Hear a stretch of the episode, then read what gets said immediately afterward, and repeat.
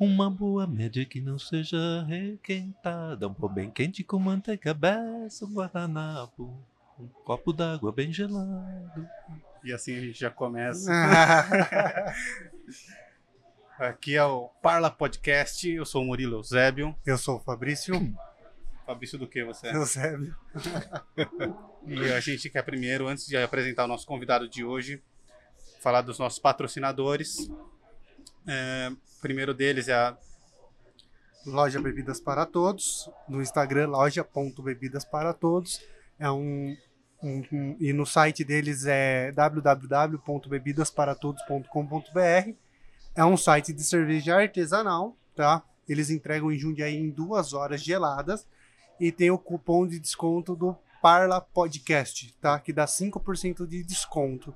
É o melhor site aí para você comprar cerveja artesanal. É, no final da compra, tem um campo lá para você digitar ó, o código. E aí você digita lá Parla Podcast e já te dá 5% em todas as cervejas que você escolheu.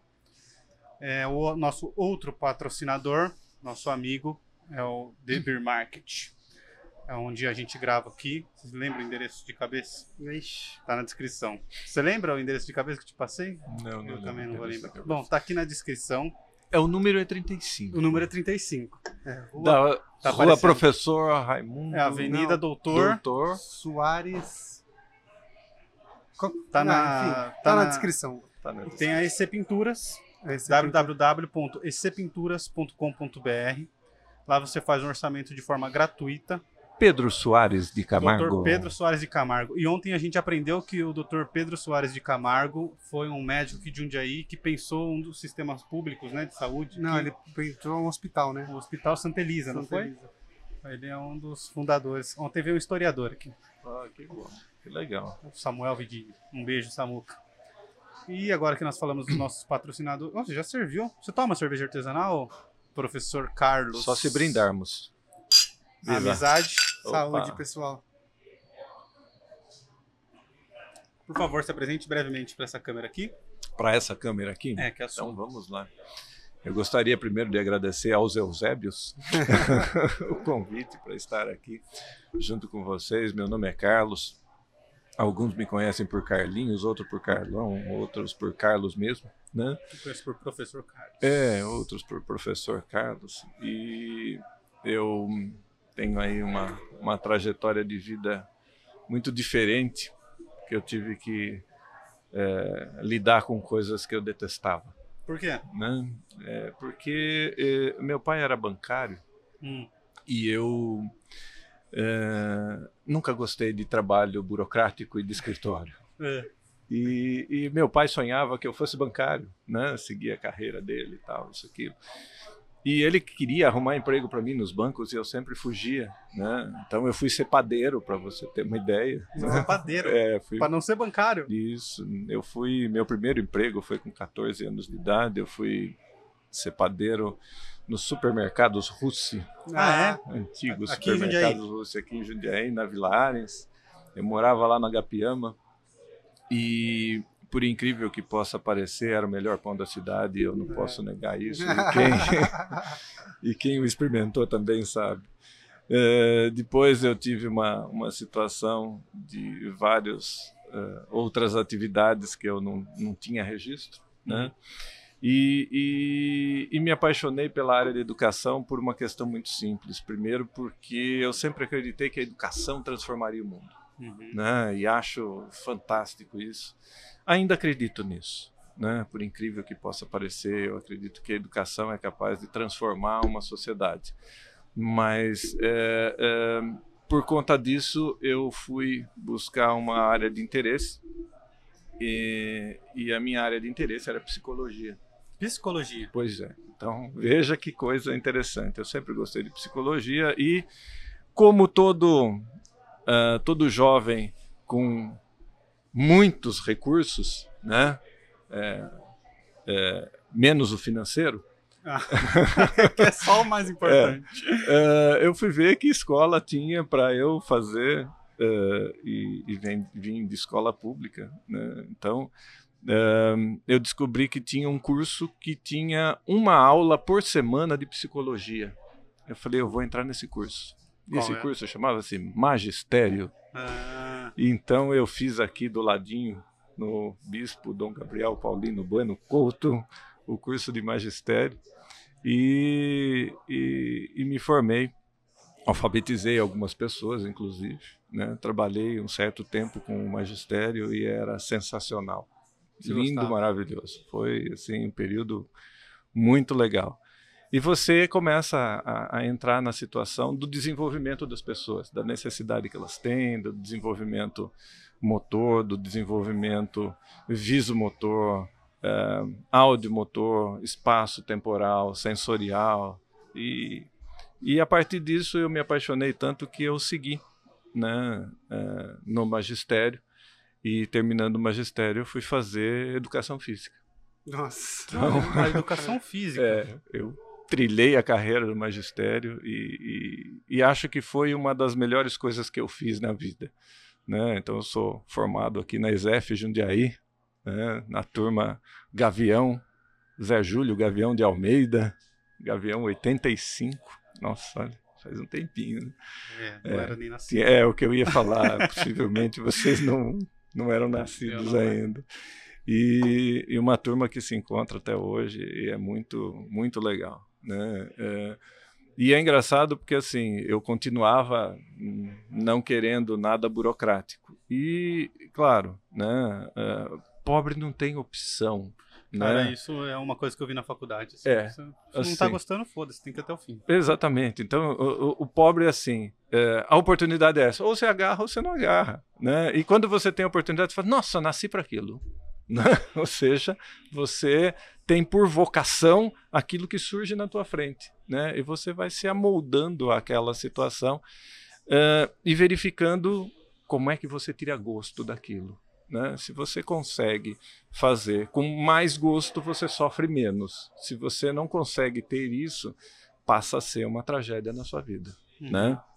E eu me lembro muito bem que uma das coisas que eu mais abominava na vida era escritório contábil. Né? Porque assim, dos escritórios, acho que a pior coisa que existia para mim Era o contábil. era o contábil, porque assim, nossa, povo tarado para papel, né? Um negócio assim que É, então. nossa, me incomodava até. Tem um amigo né? meu que fala assim: Meu, você já conheceu alguém que quando criança falou assim: Meu sonho é ser contador? É, Não, cara, é, é, pois é. Mas é engraçado porque assim a vida dá tanta volta, né? Que no fim é, eu estava fazendo faculdade e estava sem emprego e fazia bico para lá, bico para cá, uma coisa ali, outra aqui, estágio aqui, estágio ali, então não tinha situação muito fixa, tal. E, e, e aí eu falei, ah, minha mãe começou a insistir, né? Não, começa a fazer concurso, né? Porque Seu afinal padrão, de né? contas, né? é, é, vai, vai te dar uma segurança, isso, aquilo. Tá, mãe, mas eu não quero, não, mãe. E, e eu me lembro que tinha uma amiga minha que foi em casa e, e ela, Marli, Marli Aparecida, Bonaldo. E a Marli falou: ai, vamos comigo, eu vou fazer um concurso no Ministério do Trabalho, né? Você não quer ir comigo? Se for para ir com você, tudo bem, mas não é para mim, né? Ela falou, não, vai lá, faz inscrição, tal. Fui lá, fiz minha inscrição, isso aqui, tal, né? E prestamos concurso, né? Prestamos concurso, tal, isso aquilo e, e ela apavorada, né? Porque ela estava esperando o resultado do concurso, porque ela queria fervorosamente entrar. E eu não estava lá muito ligando para coisa, né? Meu negócio era outro, né? Eu Não queria essa situação burocrática para minha vida. É, e aí é, saiu o resultado do concurso, né? E com o resultado saiu uma situação de fraude. Cancelaram o concurso. Cancelaram porque houve fraude no concurso, né? E eu fiquei assim, porra, esse país não tem jeito, onde já se viu e papapá e tal. Então eu peguei a minha ficha de inscrição, eu arranquei minha foto. Eu tinha uma foto que eu era reco ainda. Ah, guardei a foto, né? Peguei o papelzinho assim, amassei e joguei no lixo. Né? Eu falei, isso não é para mim, nunca mais. Já aprendi, né?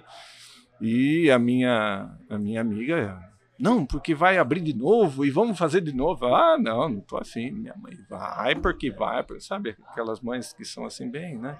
É, Vai. né? E e aí abriu de novo a inscrição, Estava né, convalidando as inscrições feitas, então você levava a sua ficha de inscrição, convalidava, continuava. E eu fui, né? É, eu falei, ah, não, não vou, não é para mim tal. Tanto que eu já arranquei a foto e já joguei fora a minha ficha de inscrição. Minha mãe falou, não, tá aqui, ó. Ela pegou? Ela pegou do lixo. Ela passou ferro. Ela roubou minha Nossa. foto. Ela colou em cima do carimbo direitinho. Falou: Você vai. Mas eu, nem mais, nem meio mais. Escolha. né? Porque assim. É, mãe é tudo, né? Mãe é mãe. Né? Então. Né? E por conta disso, nós prestamos o concurso, né? E depois saiu o resultado. Havia duas vagas em Jundiaí. E eu passei em primeiro lugar. Cara, e minha amiga ficou passar. em terceiro. Nossa, dó. né? Então, assim, Aí houve toda uma situação que ela não gosta que eu fale que foi isso, mas ela até foi insistente com o segundo colocado. Ela descobriu quem era, ela foi atrás, ele trabalhava no INSS, ela falou, pelo amor de Deus, desiste da vaga. Ela foi pedir para ele? E, e, ele? e ele acabou não assumindo no ministério e a vaga ficou para ela. Ah, né? que legal. Olha que coisa. Você ia ficar numa situação... É, é e ela está no ministério até hoje. Imagina, né? você ter que desistir para sua amiga entrar, é, você desistiria ou não? Nessa Aí época... Matar. Não, não, é, aí é uma questão de sobrevivência, né?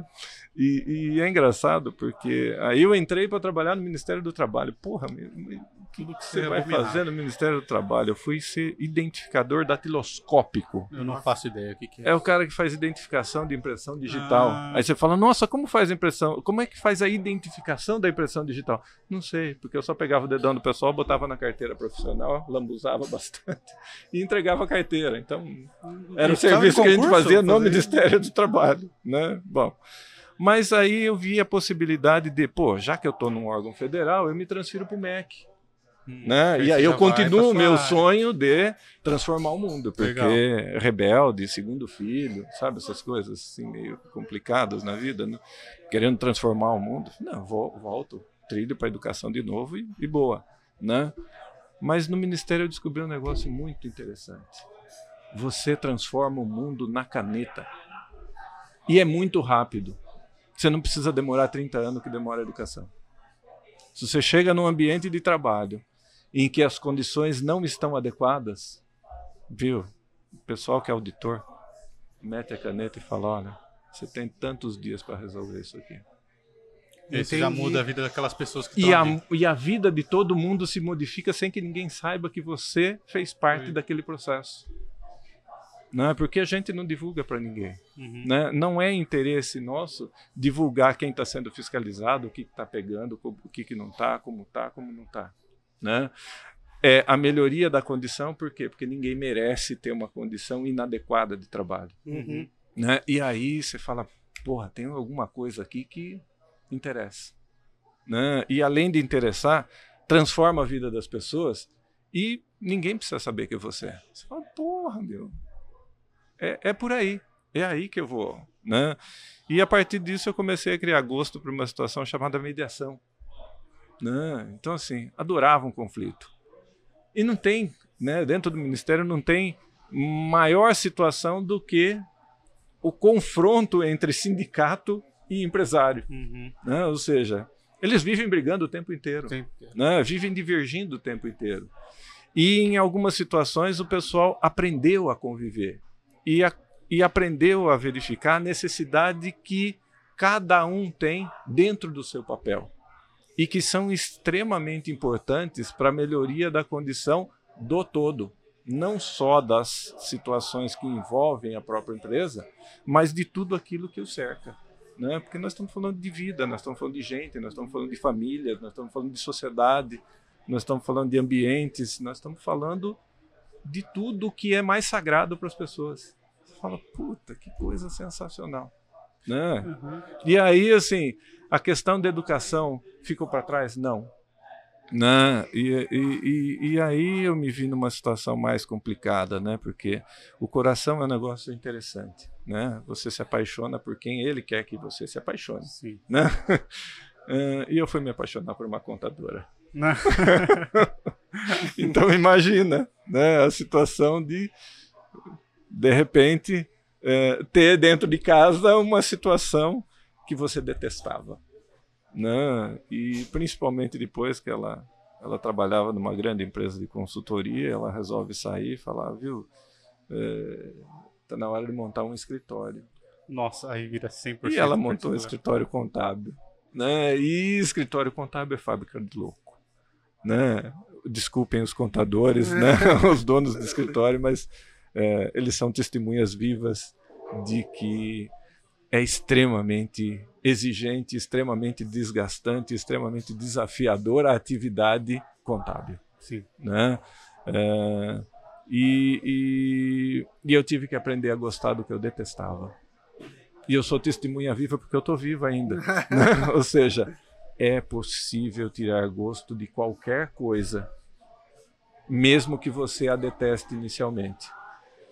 E tirando o gosto, você consegue verificar o que, que a vida está te trazendo. Porque a vida me conduziu para caminhos em que eu não tinha traçado para mim. Ela me conduziu a várias situações. Eu vi um humorista que fala, eu não vou lembrar qual que é, que fala, a, a, acho que é o Nuno Via, Túlio Viana, um negócio. Ele fala, a vida não está nem aí para seus planos ela faz o que ela quer. Ela faz o que ela quer. Você né? planeja, você faz tudo. Você e é mais interessante porque assim a, a, minha a minha a minha ida pro então depois disso aí eu continuei com algumas situações né de lecionar de curso de treinamento de várias situações que foram surgindo e lecionar né? então acabei lecionando é, direito Gestão, Você foi meu professor de, é. na faculdade de Direito, dando aula de economia. De economia. E aí, veja, a, a, a situação mais desafiadora para mim foi exatamente essa. Quando o professor Branco bateu na minha porta, depois de uma mesa redonda que nós tínhamos feito, né, em que chegamos a uma composição extremamente interessante. Branco era um professor da faculdade, tá? Não Isso. é a cor do professor. É, é ele ele estava é, na subcoordenação ali do curso e me convidou a, a, a, dar aula de economia e eu rejeitei. Eu falei, Você poxa vida, gente, depois da educação física eu fui fazer é, administração de empresas, né? De repente vem um convite para dar aula de economia. Ele falou: Meu, o que você fez na mesa redonda é a prática daquilo que precisa ser feito e as pessoas precisam ter no meio acadêmico. Qual é a prática econômica? Né? Como é que a gente faz a melhoria das condições de vida das pessoas e garantir o seu bem-estar? Né? Porque, na realidade, a grande discussão que eu sempre tinha é que você tem uma grande dependência um do outro se é verdade que a empresa tem responsabilidade quando oferta emprego, né, e, e, e que a população necessita dele, não é menos verdade que quem precisa de empregado é a empresa. Sim. Né? Então, Sim. assim, é uma via de mão dupla. É um equilíbrio, né? É um equilíbrio. Ou seja, um depende do outro. E há uma relação de dependência muito forte, Sim. porque se o empresário não tiver empregado, quem tem que trabalhar é ele. E muitas vezes ele sozinho não dá conta de tomar uh, uh, as medidas necessárias para o seu negócio. E quando o negócio fica muito grande, ele nem, às vezes nem sabe o que tem que fazer. Né? Exatamente. Então, ele tem que se cercar de pessoas uh, e tem que confiar nas pessoas. E as pessoas também precisam confiar na estrutura empresarial que está uhum. se apresentando diante delas. Ou seja, não dá para ter uma relação de inimizade, mas de composição. Pode haver divergência. E é necessário que haja. Que é natural. Né? E é salutar porque é na divergência que você evolui. Uhum. Porque se você tiver na mesmice, as pessoas acomodam. E na acomodação, principalmente na situação de mercado, você fica para trás. Porque os outros porque estão sempre outros buscando estão. inovação. Né? Os outros estão sempre sendo fomentados ou sendo provocados. É né? Como se fosse uma esteira, né? Se você parar de correr, você vai para é, trás. E é na provocação que você consegue fazer com que as coisas tenham uma outra dinâmica, né? É, é, é, é, interessante porque assim eu lembro uma, uma historinha que acontece muito aconteceu que me contaram né dos orientais em que é, o pessoal fazia a pesca né em alto mar e aí colocava tudo dentro dos navios e muitas vezes quando a carne ia chegar ao porto muita, muitas delas estavam já apodrecidas hum. né E, e isso era um problema, porque você tinha muita perda. Então, para não ter muita perda, o que, que o pessoal fez? Começou a construir então piscinas dentro dos navios. Então você pegava o peixe e jogava na piscina, né, para que ele chegasse Vivo. vivo e não aqui. podre, né? Ou seja, é, mas o que perceberam que a luta com a rede era tão grande que o peixe chegava e ele se entregava na piscina. Então ele ficava largado, né? É, e qual foi o grande estímulo que perceberam é, para que ele tivesse a motivação necessária para buscar a sobrevivência? Botaram um tubarão dentro da piscina. Nossa. E aí eles têm que se movimentar o tempo inteiro Porque e eles chegam, né, totalmente outros para serem comidos, né? Ou seja, você tem uma situação que estimula, né? Embora te coloque sob ameaça. Então você tem o maior estímulo quando está ameaçado, né? Isso é uma Esse- história ou uma realidade? me, me disseram que é uma realidade, né? E eu até acredito nela, porque Faz sentido, né? fazendo uma alusão às nossas situações, quando a gente dá as melhores passadas para o desenvolvimento, quando você está sob risco de morte, quando você está com a vida em jogo, quando os tubarões estão tentando te abocanhar o tempo inteiro e você tem que sair para lá e para cá e muitas vezes você vai sair ferido, você vai sair machucado, você vai se debater absurdamente mas você sobrevive. E quando você sobrevive, você superou aquela situação. Né? Ahn, é- é, o estímulo precisa ser sempre assim? Não, óbvio que não. Né? Mas não dá para negar que atrás de toda situação tra trágica, né? toda tragédia, existem oportunidades de transformação. Né? E aí já é uma alusão àquilo que a gente está vivendo hoje Sim. né? É, nós estamos passando uma geração ou algumas gerações é, que nunca tiveram um contato tão próximo com a morte quanto essa e de maneira global. A morte nunca bateu na porta do mundo inteiro como bateu desta vez, né? Para uma geração toda, né? Que está aí. Bateu na pandemia eh, eh, da gripe espanhola, bateu, mas quem que a gente conhece da gripe espanhola? Já A gente já não conhece ninguém. Então, as pessoas que hoje estão eh, vivendo hum, não têm essa memória afetiva da sua realidade. Tem da história de outros, tem da situação contada e passada, mas não experimentou. Uhum. Agora não. Agora nós estamos sentindo na pele o que é que é uma situação de pandemia global e que coloca sob risco de morte as pessoas. Né? Ou seja, tem uma quebradeira geral. Do ponto de vista econômico, foi uma tragédia. Né? E, e, e, e a vida das pessoas se colocou sob risco. Né? Então, quando eu fui chamado pro Anchieta para dar aula de economia, foi um dos maiores desafios que eu tive na vida. Né? É, porque eu tinha que trabalhar algumas situações, eu tinha que estudar, eu tinha que preparar, eu tinha que transformar a linguagem do economês para uma situação cotidiana, né, que as pessoas pudessem entender com mais tranquilidade, que eu também, né? ou seja, e, e além disso, é, eu não entendia por que, que eu fui parar na economia. Eu ficava me perguntando o tempo inteiro, viu, mas eh, meu Deus do céu, o, o que, que o senhor quer de mim? Por que, que eu estou aqui? Né? Ou seja, eh, e o mais engraçado é que o Ministério do Trabalho passou por tantas transformações a ponto de ser extinto e ir parar dentro do Ministério da Economia. É, E aí você fala, que coisa. a culpa é sua. Então, assim, a, a vida tem feito algumas proezas na minha trajetória que são, assim, impressionantes. Mas foi.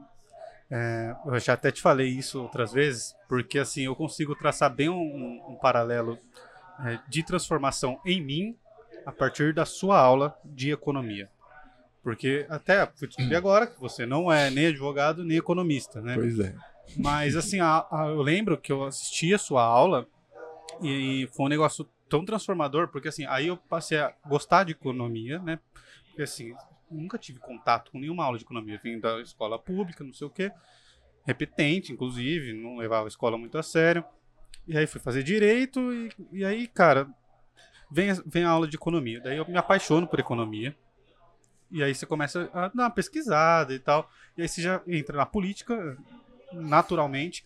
Aí você já começa a ser um pouco mais politizado, você já começa a ser menos otário, assim, né, cara? Você evolui como pessoa. Sim. E eu consigo enxergar esse paralelo na minha transformação de tipo assim, cara, aquele Murilo que começou a faculdade é, foi totalmente transformado por causa de uma aula, não é uma aula de economia, um semestre de aula de economia Puxa. de um professor que nem é economista, né, cara? Pois Eu é. descobri agora. Eu te falei isso na formatura, quando eu te dei um Uhum. abraço lá, não sei se você vai lembrar disso. Uhum. Mas é realmente, cara, eu consigo traçar esse paralelo. Tanto que quando a gente pensou em gravar aqui, eu falei, falei, cara, eu quero chamar o Carlos, eu quero chamar o Carlos, eu quero chamar o Carlos. É, legal. Porque, cara, é, foi importante pra mim esse negócio. Não, e, e é interessante porque uma das coisas que a gente discutia muito é que as questões eh, são intrinsecamente ligadas, né? Você não consegue ter a situação econômica, política e social desatrelada. Sim. Não são situações estanques. Elas estão intrinsecamente ligadas. Então você não tem nada que tenha impacto econômico que não tenha impacto imediato no político e no social. Você não tem nada social que não tenha impacto econômico e político. E não tem nada na política que não tenha Impacto, né? impacto social e econômico. E Ou isso seja, é uma das coisas que fez eu passar a gostar mais do direito. Porque É. o direito tem um papel social muito importante, muito cara. forte. Porque você muda a vida das pessoas, assim como você mudou a minha, eu, eu mudei a vida de algumas pessoas que eu trabalhei, Óbvio. e que eu nem faço ideia, cara. Não, a, a gente não tem noção é, é, nem do positivo nem do negativo que faz É, na vida das pessoas. exatamente. Né? A gente não sabe, a gente não tem a dimensão do que foi para a vida das pessoas. Por isso a interação ela é sensacional, ela é fantástica, né? E, e- e eu acho que a gente é, é agraciado com isso todos os dias, a possibilidade de ter contato com gente, contato com pessoas, é, contato com situações de vida que você, sem perceber muitas vezes, interfere e transforma. E muitas vezes você é, é muito mais transformado do que transformador. Né? Então, ah, ah, uma das discussões que eu sempre tinha com, com alguns professores, eh, nas faculdades principalmente, seja na pós, seja na graduação, é que eh, os alunos imaginam que eles estejam aprendendo muito, né?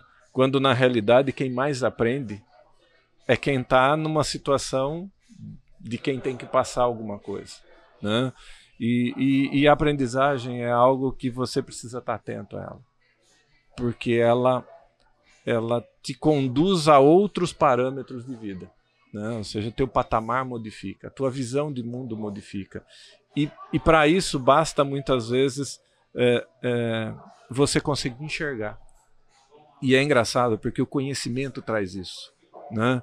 A partir do momento que você começa a entender as coisas, você fala, você não consegue mais olhar as coisas do mesmo jeito.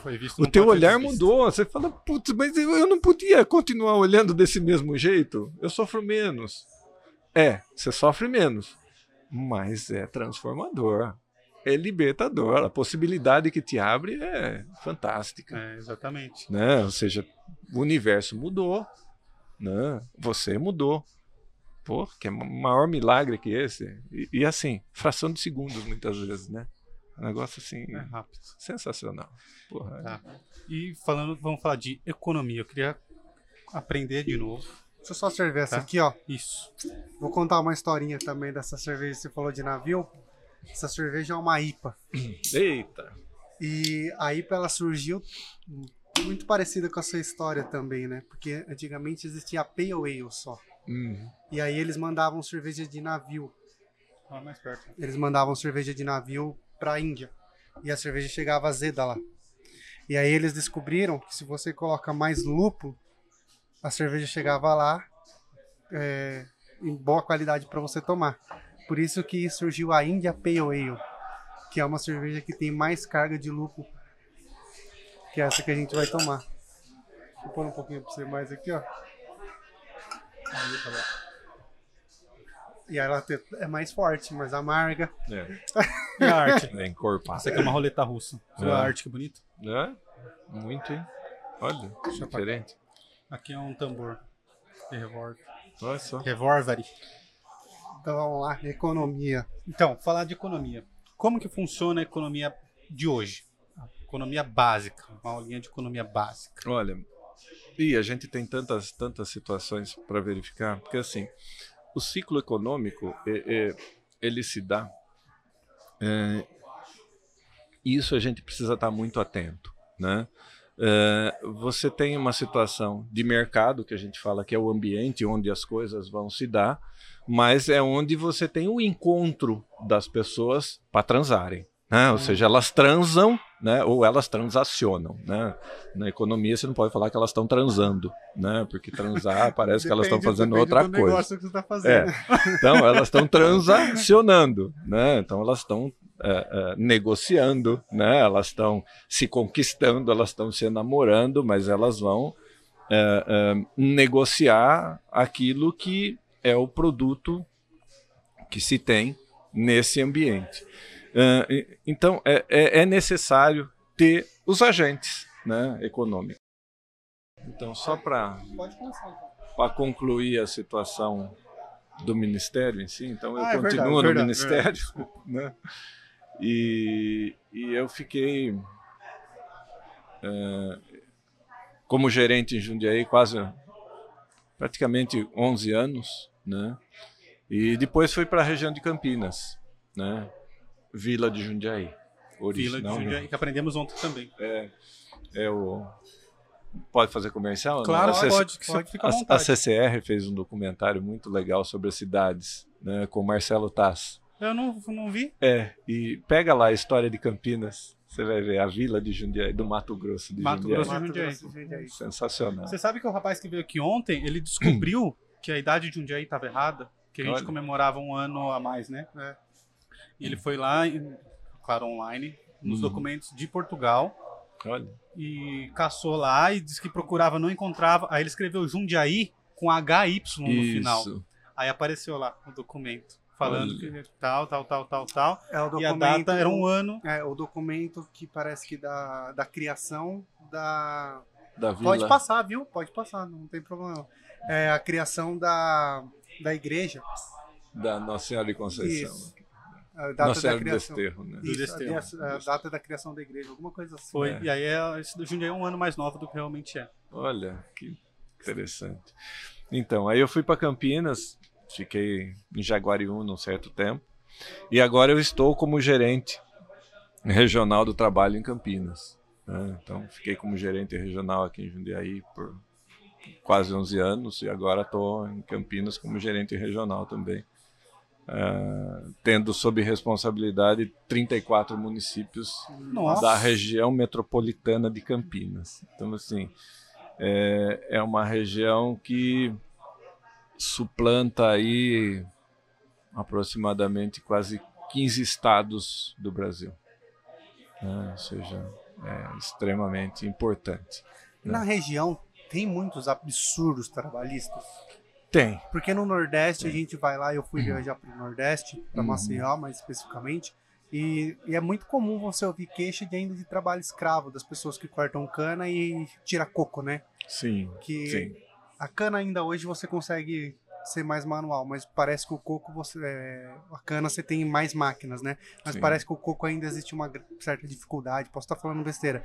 E lá se queixam muito de trabalho escravo, assim, ó, na rua você tá conversando, os caras falam. E aqui a gente quase não ouve, né? É, não. Na, na realidade, assim, a, a característica aqui é um pouco diferente. Né? Ou seja, você tem uma região extremamente desenvolvida, mas você tem ainda algumas situações de exploração de mão de obra em que, eh, em alguns casos, a gente acaba eh, eh, encontrando, né? e aí quando nós estamos falando de algumas coisas, não é por imaginação, é por constatação Sim. né? Então, o Ministério faz verificação, faz fiscalização e faz autuação.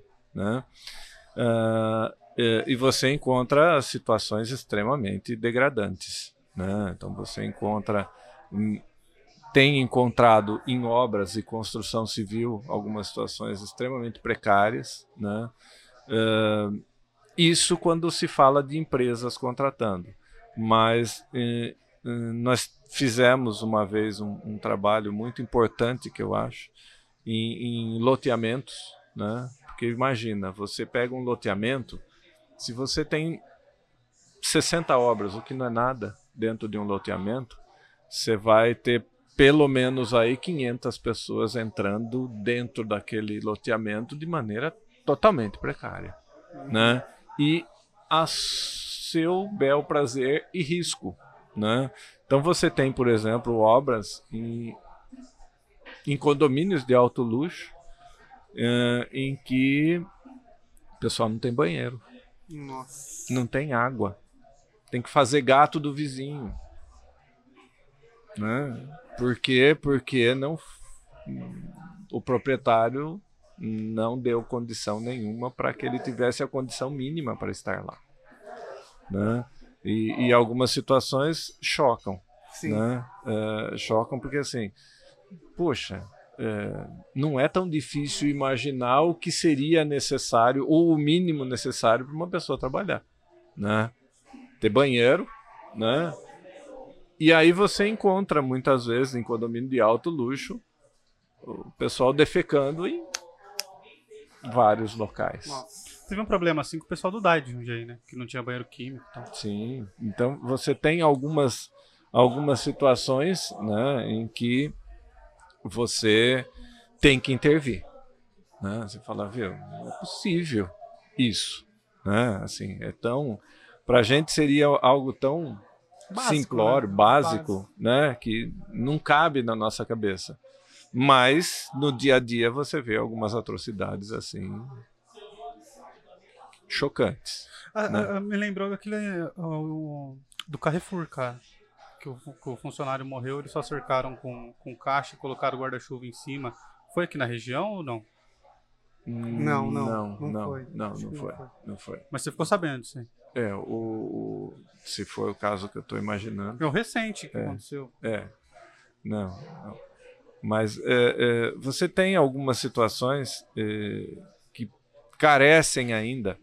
Você tem pessoas, por exemplo, que têm a privação da liberdade, né? Porque quando você fala em trabalho escravo, o, o fator fundamental, o fator preponderante é a privação de liberdade, né? E, e aí você fala, viu, mas como é que você vai prender uma pessoa que é trabalhadora, né? É, você vai cercar ela, vai, vai acorrentar, vai. Então, você tem algumas situações extremas, inclusive, mas aqui nessa região você não encontra isso Uhum. desse jeito e dessa forma. Você encontra formas mais aprimoradas. Por É. isso elas são mais perversas. Sim, sim. Né? Então você tem, por exemplo, algumas pessoas em que o empregador retém o teu documento. Então você não pode, É. você não pode sair muito do raio de ação, né? E, e essas questões muitas vezes não chegam, né? As pessoas não denunciam e elas também não, elas têm medo, né? Outras ficam presas por dívida, né? Ou seja, enquanto você não pagar a sua Isso. dívida aqui comigo, você não pode sair daqui, né? Então ele é trazido de uma região X, né? Vem clandestinamente para cá, vive em alojamento, alojamento precário, né? Já vem com uma dívida X para pagar, né? Tá e acha que isso é normal. Né? Ou seja, porque foi passado para ele que isso é direito do empregador e é dever dele pagar a viagem dele, pagar a comida dele, pagar a diversão dele, as pingas, né? Falar das pingas, mas também tem a mulherada, né? Então também tem gente que se prende desse jeito, Sim, sim. né? Eh, e aí você vai vendo que só vai se avolumando a dívida e o cara trabalha, trabalha, trabalha, trabalha e nunca paga, né? Terceirização piorou esse cenário, porque eu vejo que muitas empresas tiram a responsabilidade dela para terceirização. e aí, meio que, eu não sei judicialmente, o Murilo até pode falar se, por exemplo, uma empresa contrata um terceiro, ele ainda acaba tendo alguma responsabilidade sobre aquilo. Mas a maioria das responsabilidades a empresa se livra, né?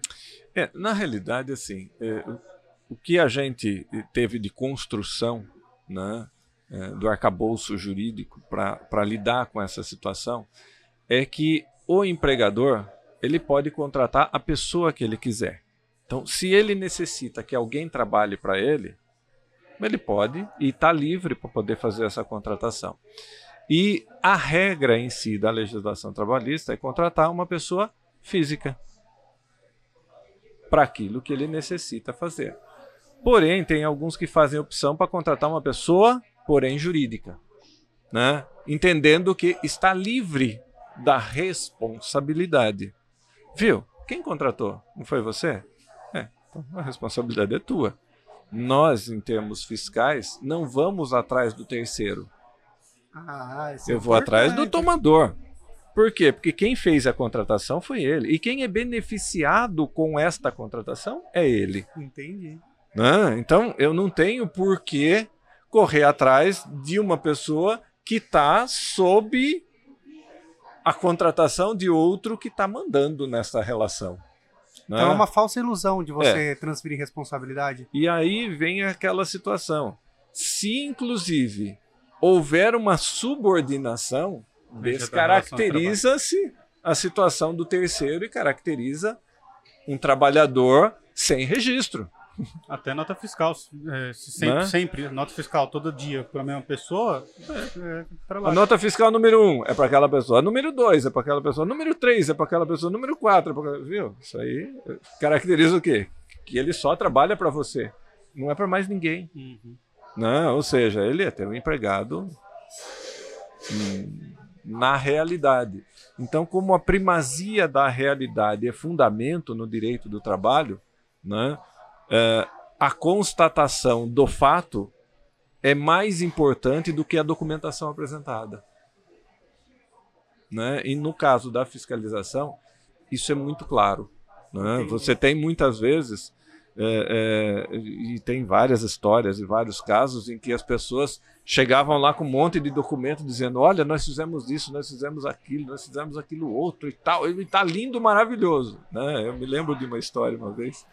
Né, Nós tínhamos um médico do trabalho aqui, o Francisco, e, e, e, e a empresa era uma empresa grande, era uma empresa. Né? Mas ela não tinha sinalização sobre a área de risco. Então ela tinha uma área importante de risco, o risco era extremamente elevado, ela trabalhava com produtos eh, altamente perigosos, né? E não tinha demarcação, não tinha sinalização, né? Eh, eh, e, e ele notificou a empresa para que num prazo X ela apresentasse né, a regularização daquela situação. E eles a- chegaram lá, né, próximo da hora do almoço, né? Ele me chamou, ele falou: "Você não quer vir aqui comigo? Os caras vão apresentar para a gente, né?" Tá, tá. E fizeram uma apresentação linda, maravilhosa. Abre o notebook, mostra, olha, aqui tá assim, aqui tá assado, aqui tá assunto, olha aqui. Não, e vem em 3D, vem em 4, e vem, né? Ou seja, mostrou tudo, tá, porra, nossa, e planta daqui, planta dali, planta de lá, né? Apresentou tal. E aí, não, tudo bem, tudo bem, né? Ou seja, vocês fizeram pra gente, acabou a ação, né? Ah, então tá bom. Como era próximo da hora do almoço, né? Os caras deixaram a documentação ali, a gente ia anexar no processo, né? E ia dar fim, né? E acredito que eles tiveram, é, é, que eles foram almoçar, né? E aí o Francisco olhou pra minha cara assim e falou: Carlinhos, você acha que eles fizeram isso? sei não. E você, o que você acha? Também sei não. o que nós vamos fazer? Acho melhor ir lá, né? Ele foi. Nada. Nada, absolutamente nada feito. Interditou a empresa. Acabou, né? Simples assim. Ou seja, ele tinha todos os elementos, né? E a situação de risco era é, algo que poderia é, causar um- uma situação de, de acidente, né? E tinha dado um prazo pequeno exatamente para para a situação se resolver e não foi resolvido. né? Então, assim, viu? Então, medida extrema, medida extrema. Né? E a partir disso aí as pessoas começam a correr atrás. Né? Eu, eu sinto que o brasileiro, ele, Fala mais perto. Ele paga muito pra ver, né? Vamos dizer assim. É. Nunca vai acontecer com ele. Ah, então pra que eu vou fazer isso? Pra que eu vou pôr essa porta corta-fogo? Pra que eu vou demarcar o chão? Pra que eu vou pôr extintor? Pra que eu vou pôr alarme de incêndio? E aí, quando acontece, todo mundo fica aterrorizado, né? É. Mas. É. É porque ninguém acredita que a, as vidas possam é, é, se esvair assim de uma maneira tão rápida. E, e, a questão do acidente é uma situação muito, muito uh, uh, pesada para o ambiente, porque você vê, quando você tem um acidente de trabalho, então imagina, você tem uma máquina que de repente mutila um braço de uma pessoa é, ou uma pessoa que cai do telhado e morre estatelada no chão. Acabou o teu dia. Acabou o dia de todo mundo. Acabou a vida para todo mundo. Né? Fora o, as consequências né, que vão surgir a, atrás daquela situação. Então, assim, é, é, existem fatores é, dos quais não vale a pena correr o risco. Né? E é muito mais barato você prevenir do que você remediar uma situação dessa. Né? Então, não há ainda, é, muitas vezes, em alguns, e aí eu tenho que separar, né? alguns empregadores não têm ou a consciência do risco, ou sabendo do risco, querem corrê-la porque acham que o risco está controlado. Uhum. Né? E aí é uma aposta que se faz aí, a né? semelhança do que acontece no mercado financeiro, né? Eu vou fazer um investimento de risco, né? Então, quanto maior o retorno, maior, maior será o seu risco, né? Então, assim, eu preciso que isso aconteça desse jeito, dessa forma, e eu preciso que isso se dê assim. Então, o teu risco é grande. Eu me lembro uma vez que eu estava na Anguera e tinha um caminhoneiro que estava com a cabeça para fora para se manter acordado e o caminhão assim. Nossa. Container, né, para lá e para cá. E assim, fui buzinando, parei do lado, falei: "Cara, para aí. Fui de jeito nenhum, eu tenho que chegar no porto até tal hora." Quantas horas está rodando? Faz 36 horas. Você para já. Não, o navio vai sair daqui a pouco. Eu tenho que estar tá no porto, porque o meu empregador depende disso. Não depende mais. Chega. Não dá. Um acidente com esse cara vai acabar com a vida de um monte de gente. E tudo aquilo que se previa ganhar vai ser, vai perdido. ser perdido. E não será suficiente para pagar o prejuízo. Não será. Então, eu, eu tenho um amigo que era consultor contábil, econômico e financeiro, que dizia uh, uh, que a pessoa, quando se arrisca precisa saber e precisa medir se o valor que ele tem para ganhar é suficiente para pagar a tragédia. E lhe sobrar algum. Porque se não lhe sobrar algo substancioso, não valeu a pena correr o risco. Sim.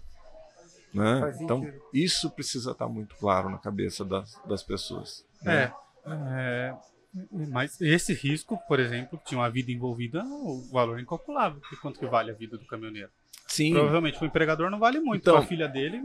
Vale mas a mais. gente imagina que é só o caminhoneiro que possa estar sob risco. Não, não no trânsito é todo, todo mundo. mundo. Porque provavelmente ele ia bater em algum outro carro. Se você bate num carro, não é em um. Você vai é bater em. Você Se você bate num ônibus, então a tragédia é pior. Né? Ou seja, você tem. É, uma das grandes discussões que a gente tem em relação a trânsito é que nem sempre a situação do acidente de trânsito aparece como acidente de trabalho. Mas a maioria das pessoas que estão em trânsito não estão passeando. Não. Estão trabalhando. Ou indo ou voltando. Ou indo ou voltando. Ou, né, no próprio na própria situação de trabalho. O que também é um né? acidente de trabalho, as pessoas pois não é, sabem. Pois é.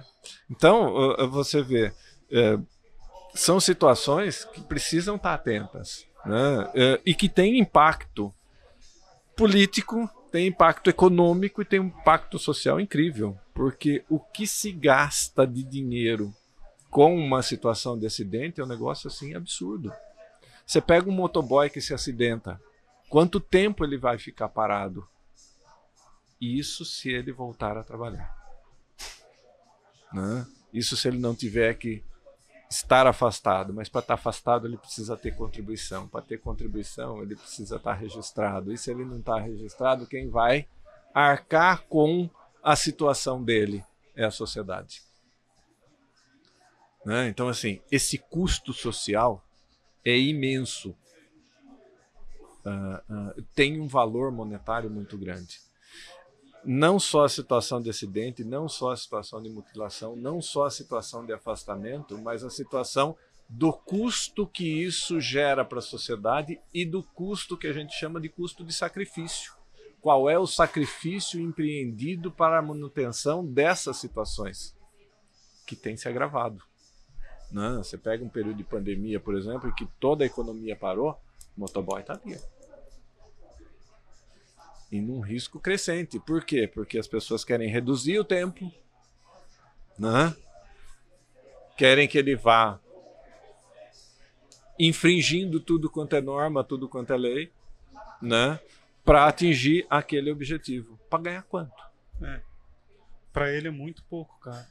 muito pouco. Entrega, e mais, é a moto muitas vezes é dele, o combustível muitas vezes é dele, não tem seguro, o que se roda é um negócio assim absurdo. Existe uma bela discussão, né, é, sobre esses aplicativos, né, com a forma que eles estão atuando no, no país, né. Sim. É, eu sou totalmente a favor por questão de serviço, né, porque uhum. querendo ou não, putz, Uber, iFood, é maravilhoso, a tecnologia é maravilhosa. Sim. Mas os caras estão explorando muito as pessoas, né? É, e, e assim, é, é uma situação como é que eu vou dizer isso? é, é uma situação que beneficia um terceiro. Um terceiro. No caso, o consumidor. O consumidor. Ou não? Não, é quem está administrando. Ah, porque tá. muitas vezes, para quem executa o serviço, ele não é tão vantajoso quanto é para quem o administra. Ah, entendi. Ah, tá, sem dúvida. O iFood deve né? ganhar muito mais dinheiro do que o motoboy. É. E, e você vê, para o consumidor é um bom negócio? É um bom negócio. Né? Você diminui o tempo de espera, você diminui. Mas você diminui porque colocaram mais gente, porque colocaram mais estrutura, porque fizeram mais investimento? Não necessariamente. É. E o mais perverso dessa situação qual é? É que hoje você cria esta situação. Ih, lá vou eu falar de perversidade. Você cria essa situação para criar nas pessoas, no público consumidor, uma dependência daquele serviço. Então, não é para, para usufruir do serviço para somente. Depender, é para criar dependência. Então, você vai ficar escravo daquela situação. Você vê as pessoas vendendo carro para andar de Uber porque é mais barato, seria o primeiro sinal de dependência? Eu, eu, eu vou chegar na situação de que Algumas empresas, e eu não vou falar de todas, porque eu não conheço todas, mas já estão colocando os seus veículos sem motorista. Sim. Na empresa da Bia está fazendo assim. E né? como você. Não, sem motorista que eu falo de tipo. Não, não tô falando desse Sem tempo. condutor. É, ele está falando de carro autônomo. Ah, tá. Eu tô falando então, de... o que, que acontece? Outros mecanismos que tiram as pessoas. Então, você criou uma dependência no consumidor ele se habituou com o serviço, ele está dependente daquele serviço, então ele não vai parar de utilizar aquele serviço. Ele pode descartar o cara. Por quê? Porque a pessoa está dependente. E aí ele começa a desenvolver várias situações tecnológicas que não precisa mais de gente. Então ele passa a ser o ganhador direto da situação, que antes era dividido com quem executava. Tá? Uh, onde a gente vai chegar com isso? É que uh, muitos empregos serão ceifados com isso. Muito. E não é uma realidade distante, né? E você entra numa situação do choque do ciclo econômico. Qual é? Você precisa ter gente com dinheiro na mão, ganhando dinheiro. Para quê? Para que ele possa consumir. Porque consumindo se produz.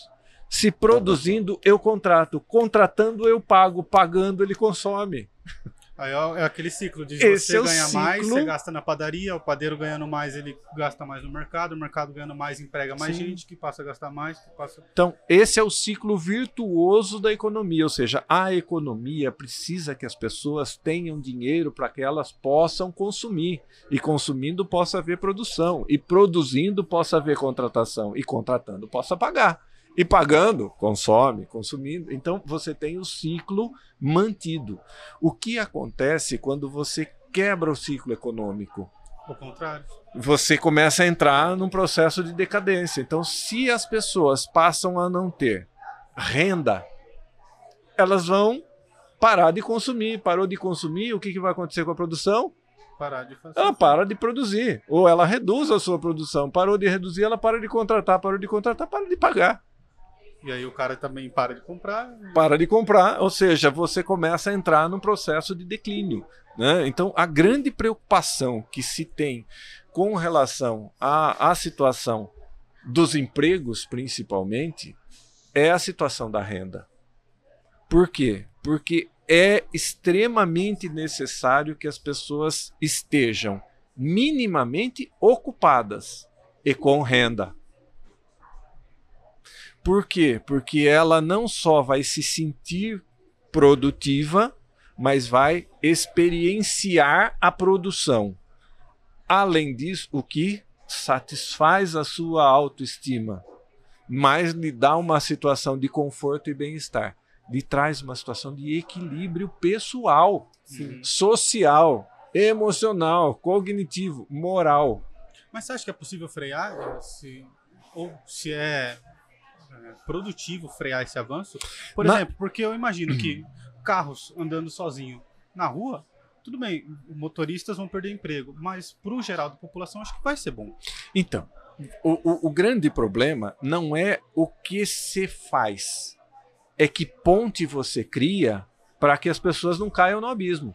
Entendi. Então, assim, este é um processo inevitável? É. Ou é por quem? Por tais pessoas que vão ganhar e estão ganhando sobre isso? É. Que investimento vão fazer para criar esta ponte para que as pessoas sejam absorvidas por outro nicho do mercado? Entendi. Então, em outros países, o que acontece? Você não demite as pessoas do jeito que se demite no Brasil. Você precisa prepará-las para se colocar no mercado. Ah, e é? qual o mercado? O mercado que está surgindo. E não é qualquer curso de qualquer coisa para dizer eu fiz. Não. Ou seja, gente, este mercado vai se extinguir ou ele vai se reduzir drasticamente. O que, que nós estamos vendo com relação à situação bancária hoje? Né? Os caixas eletrônicos estão substituindo os bancários. É que primeiro, e eu sou desse tempo, né? Eu tinha mais cabelo, inclusive. Mas o que, que acontece? É, você criou uma situação quando teve o plano real é, de criação de alguma coisa Parou? que nós não tínhamos, Tá quadradinho gravando aí? Então, beleza. que é o quê? A tarifa bancária. Tarifa bancária nunca existiu até o plano real. Por quê? Porque Opa, traz pra ele. Porque banco, é, ele ganha no giro, ele ganha no juro, ele ganha hum, no- na venda do dinheiro. Né? Porque financiamento nada mais é do que, viu, eu estou te vendendo dinheiro. E quanto você vai me cobrar? Eu te vendo 100 e cobro 200. Ou te vendo 100 e cobro 500. Ou te vendo 100 e cobro 1000. Né? Ah, é que isso não fica claro nas transações e nem nos contratos muitas vezes, né? As, as letrinhas miúdas é que escondem a realidade do contrato, né? E que a maioria das pessoas não entende. Então vamos voltar. Olha como os caras servem água aqui. É só. Chique demais. Mais um problema técnico, eu não sei se o Bruno vai cortar, se ele vai deixar, mas tudo bem. A gente estava falando de tarifas bancárias, aí ele estava explicando. Então, eh, o que que acontece? Eh, a gente passou a, a ter tarifa bancária e, para ter uma ideia, foi na época que a gente tinha CPMF. Ah, E todo mundo saiu balançando bandeira para brigar contra a CPMF. acho legal você dar só um resuminho do CPMF, porque talvez tenha muita gente que é da nossa idade que não pegou isso, né? É, a CPMF era um imposto eh, que era para ser temporário e que virou permanente. né? Para governo é sempre assim. Em que eh, Quem era o presidente na época? O FHC? FHC, FHC. é Fernando Henrique Cardoso, né? na época eh, era o presidente, e assim. esse, esse imposto, ele tecnicamente, então, é, ele, ele é visto pelos tributaristas como o imposto mais justo que existe. Por que, que ele é o mais justo? Porque só paga quem tem dinheiro e quem movimenta em banco. Então, na realidade, quem fazia movimentação bancária é, tinha a tributação. E a, tribu e a tributação era toda vez que você movimentava. Mas ela era tão pequena que, assim, hum, era, uh, uh, não era não era pesado para quem tinha dinheiro, né? Zero vírgula qualquer coisa, né? Uh, então, o que, que acontece? Todo mundo que transacionava recurso financeiro pelos bancos pagava. Então, o que você tinha é que algumas atividades que a Receita não conseguia é, é, abarcar eram contempladas com a CPMF. Entendi. Então, por exemplo, você tinha movimentação financeira de prostituição. O governo não sabe se é de prostituição ou não é de prostituição. Viu? Movimentou dinheiro ali, você está pagando.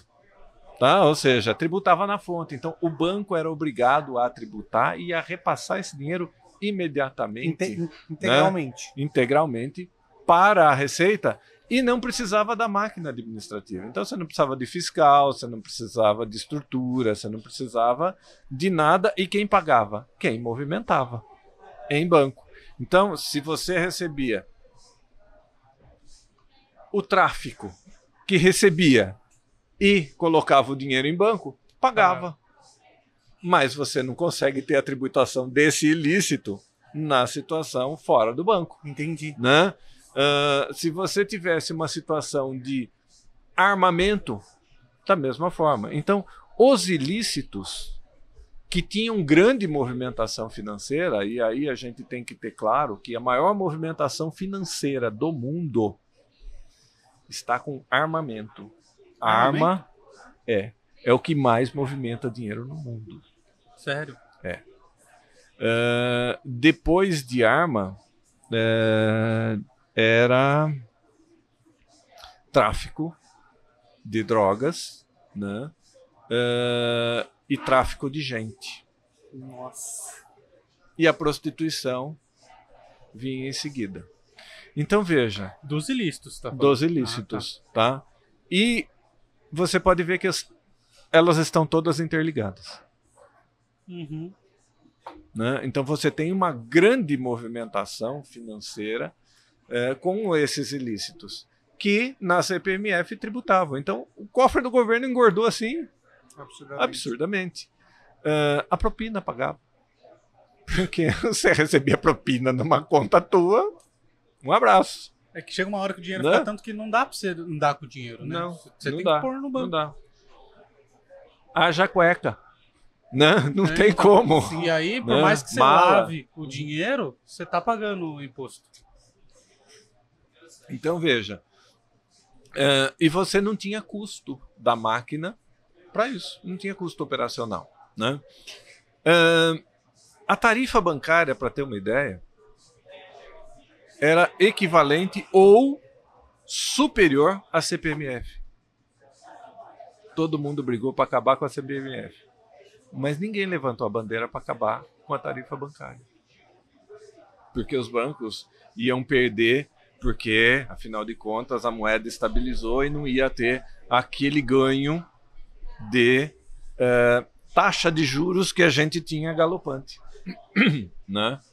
Não significa dizer que as taxas de juro diminuíram ou que elas deixaram de existir. Né? Tanto que a situação hoje mais perversa que a gente tem é do cartão de crédito. Nossa, é. Você paga uma taxa, assim, você está comprando um dinheiro muito caro. Eu advogo muito com dívida bancária. Caminho para trabalhar só com isso. É. é muito absurdo, cara, muito absurdo. Não, é, é, é, assim, é descabido. Você empresta um, vai ver, a tua conta tá 10. E aí você acaba gerando um outro problema, que aí é o social, que você acaba escravizando algumas pessoas, cara. Ficam presas, né? As pessoas ficam escravas do banco. É. Porque você trabalha para pagar os juros. É. Você só trabalha para isso. Você só trabalha para isso. E, cara, é, é, muita, muita gente é que, que na situação de hoje só trabalha para pagar juros. Porque as pessoas são honestas, né, cara? A maioria delas. Elas pagam as dívidas. Elas pagam. É, é, elas, elas não querem dormir com esse barulho. Né? Por quê? Porque tem uma situação moral muito forte. Sim. Tem uma situação religiosa muito forte. Né? Tem uma situação ética muito forte. Que do lado contrário você não vê com esta força. Né? Não estou falando que deixa de ter, não. Mas não tem essa mesma força. Né? É, é, é o chamado dinheiro fácil. Nós vamos dizer que é o dinheiro improdutivo Uhum. Né? Ou seja, nós estamos falando da especulação, né? É, e isso no Brasil, para o sistema bancário, ele é possível. Continuar então? Uhum. Então, só para tentar fechar o raciocínio, hum, o que, que nós percebemos, né? É que a tarifa bancária continuou, os sistemas, por óbvio, foram desenvolvidos.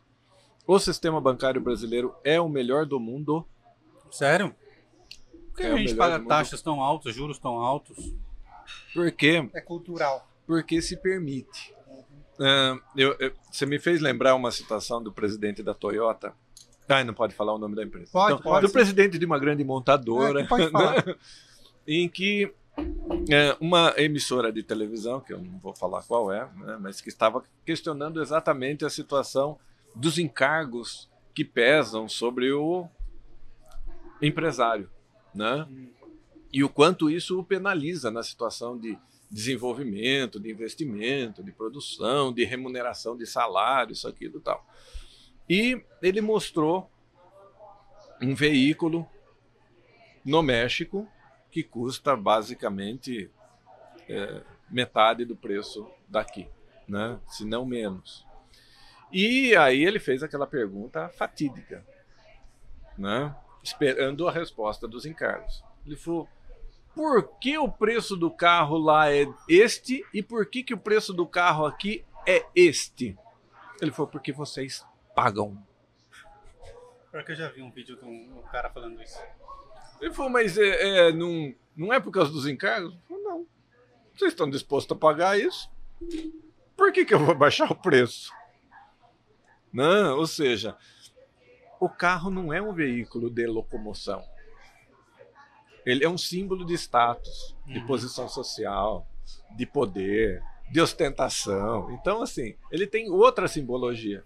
E você paga o preço Agrega o valor ali, né? você paga o preço daquilo que você está buscando, né? E não necessariamente daquilo que ele é, mas do que ele te oferece. Né? Será esse um exemplo para refutar que assim a livre concorrência existe? Porque assim, eu acho que a livre concorrência até existe na- numa questão de um bar, por exemplo. Beleza, um bar, precisa de pouco dinheiro, você abre aqui, o outro abre ele esse aqui, você concorre com ele. Agora, uma montadora de carro você nunca vai abrir. É, não dá. Um banco você também Um não banco, vai. você não vai. Primeiro porque não vão permitir, né? Ou seja, você tem legislação, né? é, pesada Mas ainda que permitissem, cara. com uma certa situação. Mas eh, o que a gente percebe, e, e no mundo globalizado isso tem sido a tônica, é que as grandes empresas elas não querem ser grandes, elas querem ser imensas. E elas não querem ter concorrência. O mundo caminha para não Né? ter, né? Exatamente. E o pessoal quer ter monopólio. Né? Então, os grandes empresários, eh, eles cometem o crime capital da economia. Né? O pecado maior, que é o quê? É combater a concorrência, porque é a concorrência que faz com que a situação se regule em termos de mercado. Uhum. Né? Ele não quer a regulação do mercado. Ele quer ele regular o mercado. E ele dominar o mercado. A ponto de definir a tua vida. né? A inteligência artificial hoje está trazendo este risco para as pessoas. De querer controlar a tua vida. A inteligência artificial. Ah, mas não tenha dúvida que isso Né? Agora, voltando à situação dos bancos, para não entrar mais profundamente na situação da inteligência artificial, é que os bancos foram se desenvolvendo. Claro, ah, ah, nós tivemos balanços, por exemplo, de bancos que tiveram muito mais ah, recurso por conta de taxas do que de lucratividade do seu dinheiro. que seria a função. Você fala, nossa, que distorção. Né? Ou seja, é distorsivo. Mas houve investimento? Houve. Avanço de tecnologia? Houve. Isso fez com que demitissem muita gente? Sim. Mas qual foi a fórmula mágica para que pudessem eh, ter pessoas dispensáveis? É que o consumidor passou a fazer o serviço do bancário. E pagava por Pagava isso. Ou seja, eu pago para ser serviçal do banco.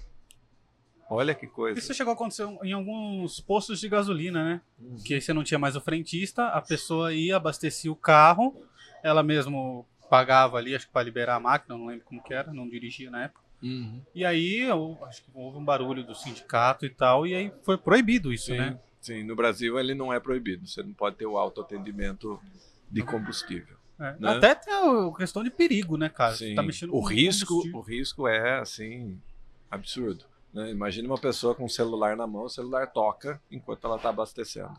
Uhum. A possibilidade de explosão é É, e aí, Iminente. assim, é bem fácil você assumir esse risco, porque provavelmente o dono do posto não fica lá. Não. Não. Então você vê, eh, a gente está trabalhando eh, e pagando para trabalhar para o serviço, né? Que é a mesma situação. Eu brigo muito com o pessoal de teleatendimento quando me liga e diz assim: não, mas o senhor pode puxar o aplicativo, né? E imprimir o seu boleto para fazer o seu pagamento. Para com essa história. A obrigação de me mandar boleto é tua, não é minha. Eu não sou dono da tua empresa. Eu, sendo dono da empresa, eu tenho obrigatoriamente que faturar e mandar para você.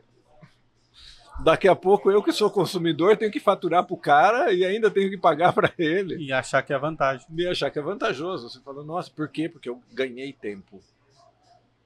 Não vi ganho nenhum. Né? Então, assim, se vende muita ilusão. Né? Será que a precarização de um lado do serviço é justamente para você começar a usar o outro? É, é, ela é intencional porque ela é estratégica. Ah. né? Ela fica é montada né? para É, isso. cara. É, ela é cheio. montada. Então, quando você perde muito tempo numa fila, né? é, perde tempo por quê? Porque não está com a condição necessária para dar o atendimento. Por quê? Porque tudo é mensurável. Você sabe quais são os dias de pico. Você sabe quais são os horários de pico. Você sabe quantas pessoas vão vir naquele período X do mês. Viu? Se é previsível, é passível de gestão. E aí eu vou falar de gestão, né? Ou seja, se é passível de gestão, viu? Você é o gestor. Você tem que dar conta disso. Para não levar as pessoas a prejuízo. O que faz muitas vezes o sistema? Leva as pessoas a prejuízo para que elas fiquem exaustas daquela situação e busquem outras alternativas que vão ser o produto que você vai oferecer para que ela compre. Uhum. Você fala, nossa, que coisa. Né? E, e isso é tão sutil que muitas vezes a gente não percebe. A maioria das pessoas Ah, não você acha que é vantagem. Porque só- é vendido como vantagem. E, e você tem uma situação propagada disso. Né? Então, as propagandas levam as pessoas a pensarem que estão levando vantagem nesta situação. Né? Então, como a lei de Gerson ainda impera, né? leve vantagem você também. né? Ou seja, todo mundo quer levar vantagem na situação e ser o maior beneficiário daquela situação. Tá. Né? Tá colocando tudo sob risco. Né?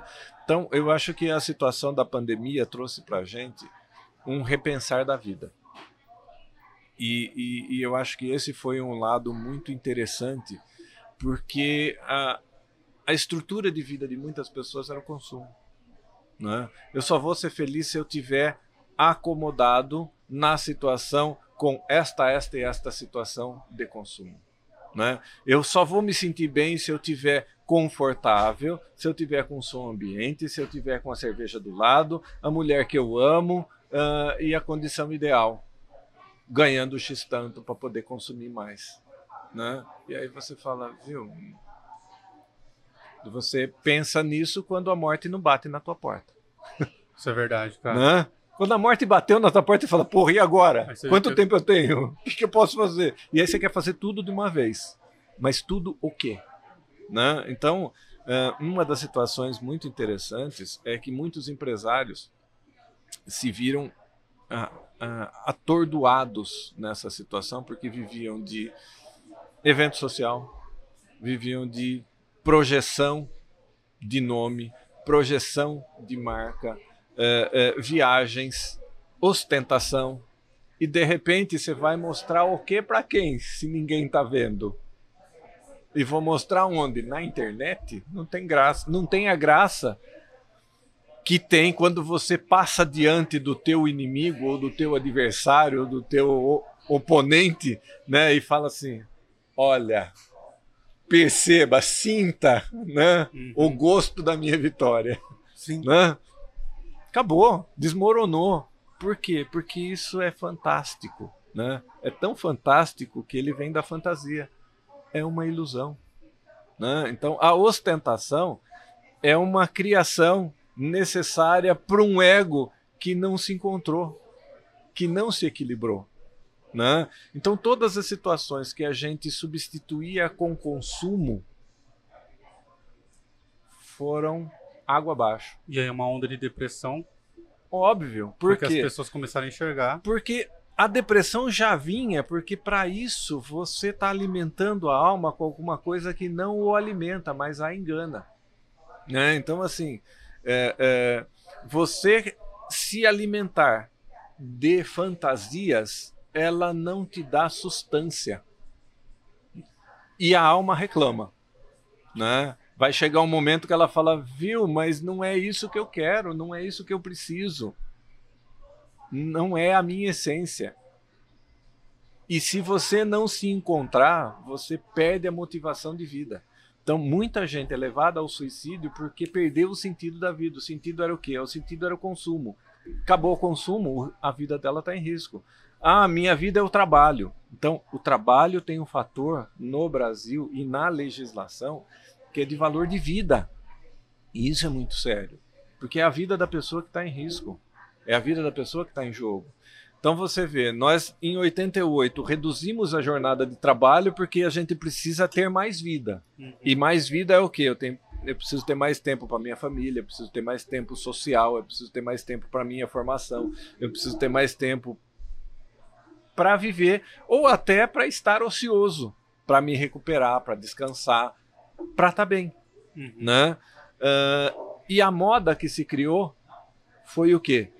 Que você dá status quando você fala, viu, eu trabalho 12 horas por dia. Todo mundo fala, porra, esse cara é legal. Né? Nossa, esse cara trabalha 12, 14, quanto for preciso. Você fala, Pô, esse cara é melhor ainda. O paulista faz né? muito isso, né? Você vai conhecer alguma pessoa, já... primeira pergunta, você trabalha com o quê? É. Porque aí você já faz o julgamento da pessoa. Pois é, é porque a identidade dela, dela não está nela, está tá no trabalho que ela executa, na função que ela exerce. Aí você já consegue medir mais ou menos quanto a pessoa ganha, você já, é. já faz o valor dela. Aí você vai lá pro, pro Nordeste, né? O cara fala, ih, esse é paulista. Né? Por quê? Porque tá com pressa. Pressa pra quê? né? pressa define, Pô, gente. pressa pra quê? Né? Você tá aqui no paraíso, viu? Curta esse negócio. Não, porque eu preciso fazer isso o mais rápido possível para ter mais tempo para poder para poder usufruir o quê? Você já não está você não está usufruindo do teu tempo, ou seja, você não está sabendo administrar o seu tempo. O seu tempo está te engolindo. Por quê? Porque você tem que ser produtivo, você tem que ter mais e mais obras, você tem que ter mais e mais produtos. Né? Então, a, a, a paranoia, por exemplo, da produção é exatamente essa. E a situação que deixa claro que vai haver uma crise econômica é quando você tem exatamente o excesso de produção. Por quê? Porque há um excesso de consumo. Você pode ter certeza. Não vai demorar muito, vai dar crise. Porque nós estamos num auge de consumo. Está num auge. Vai chegar um momento que assim, isso dá um boom. E as pessoas, é, é, aquilo tudo que se produziu, você entra numa paranoia de produção. Então produz, produz, produz, produz, produz, produz, produz, e você perde a situação da necessidade do mercado. E aí você faz com que o mercado consuma, consuma, consuma, consuma, consuma. Chega uma hora que desgasta, cansa, esgota. Né? E a hora que esgotar, assim, você está esgotado, você não tem mais força. Quebra tudo. E a hora que quebra. Aí você porque aquele ciclo que você é, falou. Que começa... Além disso, você cria uma, uma, uma bolha de expectativa né? Que as pessoas fazem projeção de ganho, projeção de lucro. E por conta dessa projeção, parece que cria um crédito e já começa a gastar sobre isso. Isso foi meio que aconteceu com a, com a crise imobiliária americana, não foi? Exatamente. Então, Tipo, as- crédito, crédito, crédito, crédito, as pessoas não tinham dinheiro você pagar. pode quebra os ver que as crises todas se dão desta forma. Né? Quando você teve a crise em 29, o pessoal começou a jogar mercadoria fora. Excesso de produção. Quem vai consumir? Ninguém tem dinheiro. As pessoas tinham ilusão de. Né? E, e aí é interessante, porque tem, tem uma historinha que eu acho legal. Ela é meio chula, mas ela, ela, ela elucida bem a situação da necessidade da circulação do dinheiro. Né? Então, ah, você pega, por exemplo, num período de pandemia, né, em que o cara chegou no hotel e, e- e ele fala assim: ah, eu preciso de um quarto tal, quanto custa? O dono, o, o- recepcionista lá fala: não, custa 100 real a diária. Né? Ele fala: ah, tudo bem, não, só precisa pagar agora. Né? Então, tira 100 reais do bolso, paga pro cara né? e sobe pro quarto. Então ele sobe pro quarto, o cara pega os 100 reais, já chama o outro lá, viu? Vai lá e paga o açougue. Né? O cara pega os 100 reais, vai lá, corre, chega lá pro açougueiro e fala: Olha, tá aqui os 100 reais que eu tava te devendo. Uh, pô, legal. Aí o cara pega os 100 reais dele e vai psh, lá pro produtor. Né? Uh, eu peguei aquelas carnes de você e tal, tava devendo. Tá aqui os 100 reais. Né? Aí o produtor pega os 100 reais e fala: Puta merda, tô devendo. Vai lá atrás das primas. né? Chega lá e fala: Uh, a gente saiu, fez aquilo tudo tal, eu não te paguei, né? Fiz fiato, ó, tá aqui, né? Aí a prima pega o dinheiro, né? Pega os 100 reais, vai lá pro hotel e fala: Olha, eu tava te devendo, né? Ó, tá aqui os 100 reais, né? E aí o que que acontece, né? Como situação mais interessante. O cara desce e fala assim: Porra, não gostei daqui, eu vou embora, devolve os 100 reais. Ah, isso aí você quebrou todo o ciclo. Né? Não. A circulação do dinheiro pagou a dívida de todo mundo, Ah, tá. sem é que verdade. ninguém tivesse dívida a mais. E por mais que eu devolva o dinheiro pro cara, eu não estou mais no prejuízo. Eu criei um novo crédito. Ah, é verdade, né, cara? Se o cara não tivesse pego o meu dinheiro, eu teria um lucro. Mas eu não estou no prejuízo se o dinheiro circulou. Então, em momentos de crise, a gente tem que fazer de tudo para que a moeda não pare de circular. Então, eu tenho que manter os empregos, eu tenho que manter o ganho, as pessoas têm que manter o consumo. Porque consumindo há produção. E produzindo eu consigo contratar, e contratando eu consigo pagar. Não tenho dinheiro, viu? Você tem crédito. Se você tem dívida, você não tem crédito. Então, no- nos momentos de crise, é, quem tem a força para tirar um país da crise é o próprio Estado. Então, Porque você começa, por exemplo, a injetar dinheiro em construção civil, você emprega um monte de gente, você acaba fazendo o dinheiro girar. então quando, quando o governo decide dar dinheiro para a população que vai desempregar, ela está promovendo o quê? Exatamente que ela não pare de consumir, porque se ela parar de consumir, vai quebrar muito mais gente. Se o governo não tivesse dado esses 600 reais, a Nossa. crise seria muito mais absurdamente maior. Absurdamente maior. né? Então, o governo está fazendo o quê? Aquilo que é papel de governo. Qual é o papel de governo? É ter recurso para, na hora que precisa, fazer com que a economia possa se desenvolver. Ela está se desenvolvendo? Não, não está. Por quê? Porque nós paralisamos as atividades. Quem paralisou as atividades? O comércio. A prestação de serviço. A indústria não. A Porque as pessoas continuaram manteve. consumindo pela internet, né, É. cara? Então, aí o que, que aconteceu? Outras formas começaram a se desenvolver. É. Porque as formas que a gente tinha começou a mostrar que a gente já estava num colapso. Então veja, eh, se há um ano atrás, não, se é, se há um ano atrás eu, eu, eu ousasse discutir redução de jornada e redução de salário com qualquer empresário, eu seria linchado. Onde já se viu se fazer discussão de redução de jornada e redução de trabalho? Isso é absurdo. Ninguém quer.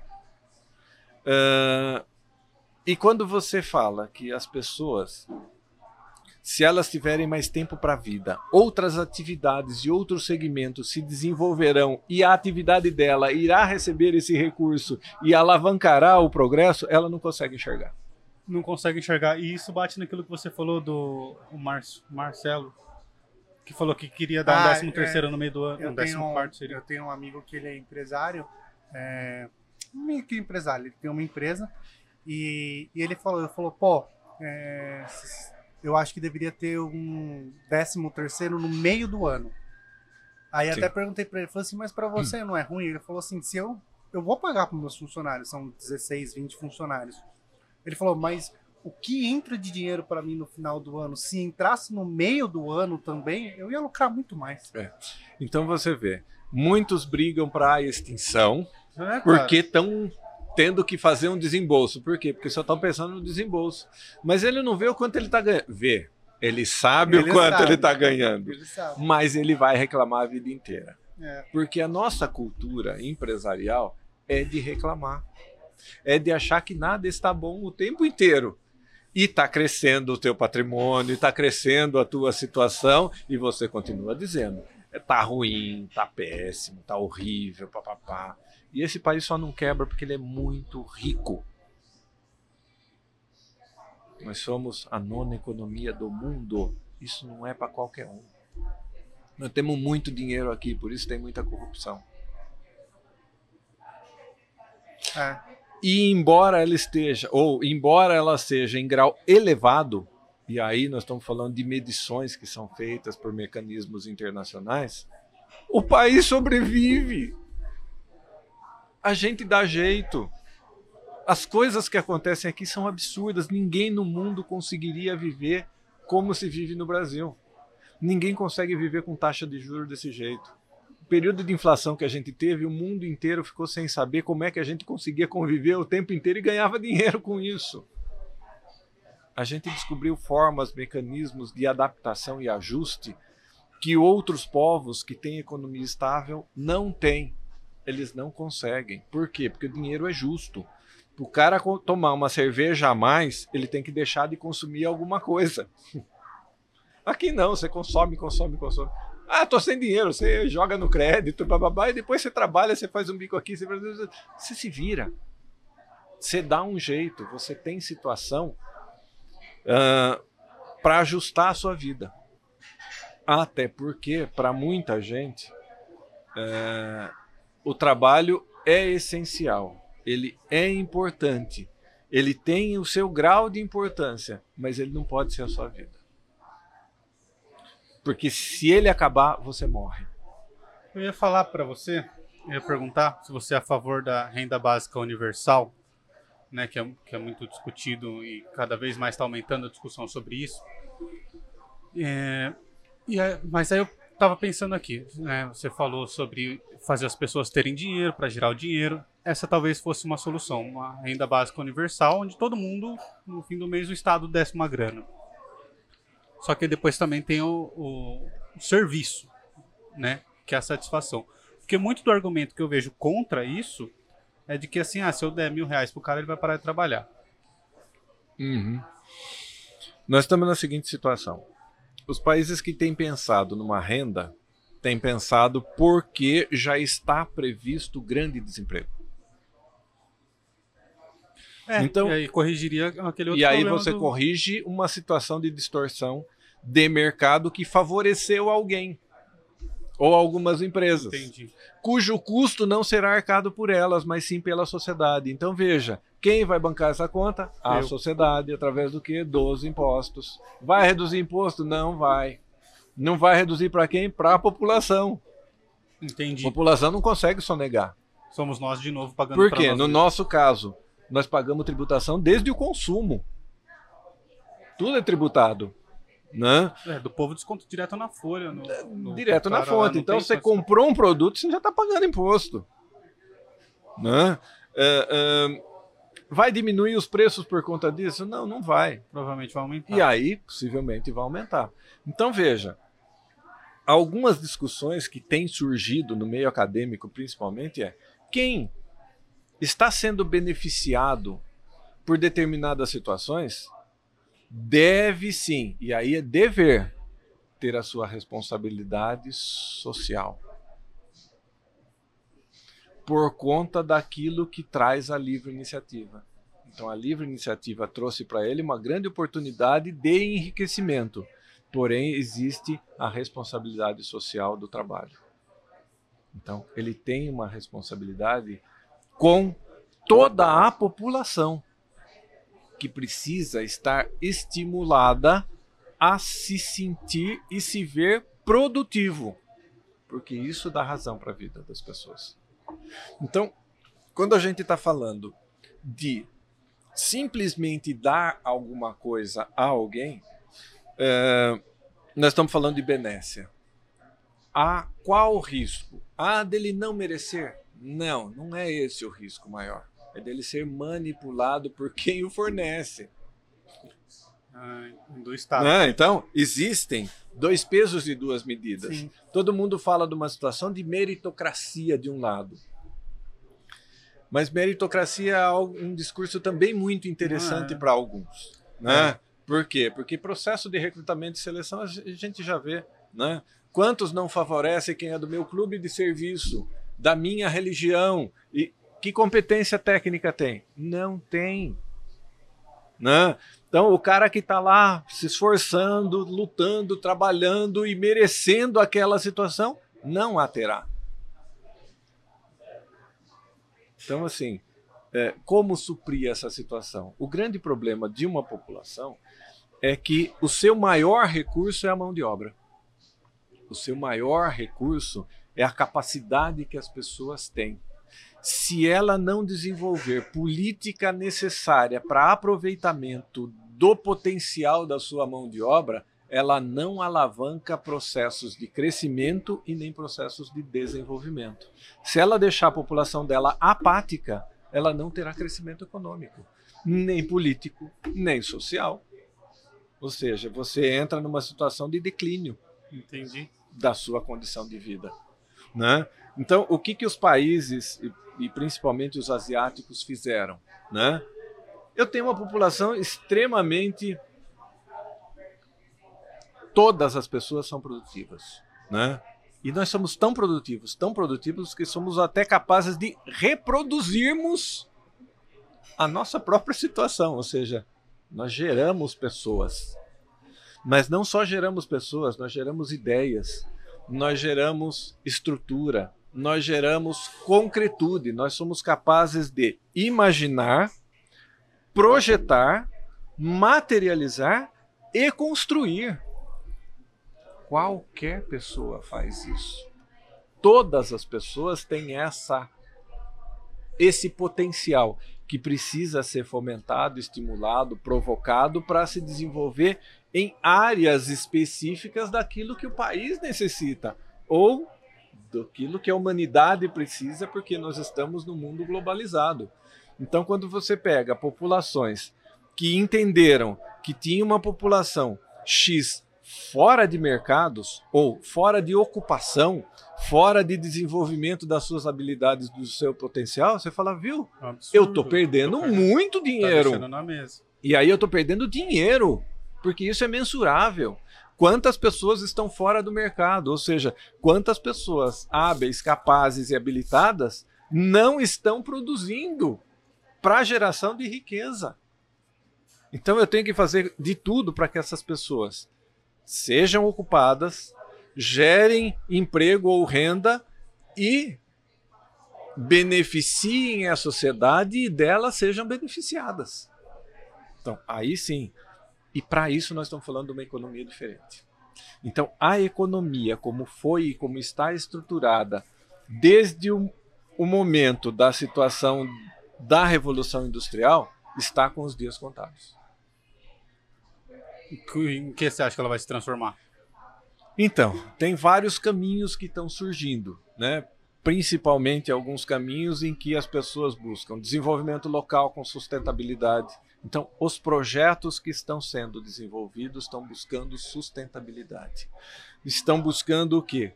Que as pessoas comecem a trabalhar os recursos que têm à sua mão para poderem gerar desses seus recursos, desse seu potencial e dessa sua habilidade, um negócio ou uma atividade que gere renda, que garanta pelo menos a sua subsistência e gradativamente validar uma condição de vida melhor.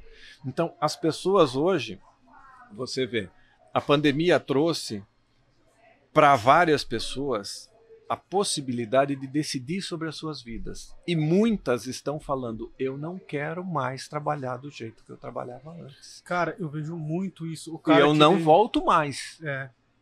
Né?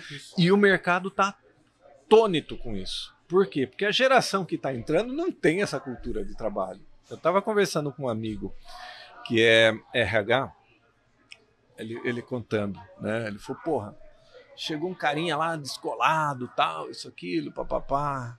E descolado, descolado, descolado, mas produzir que é bom nada. Né?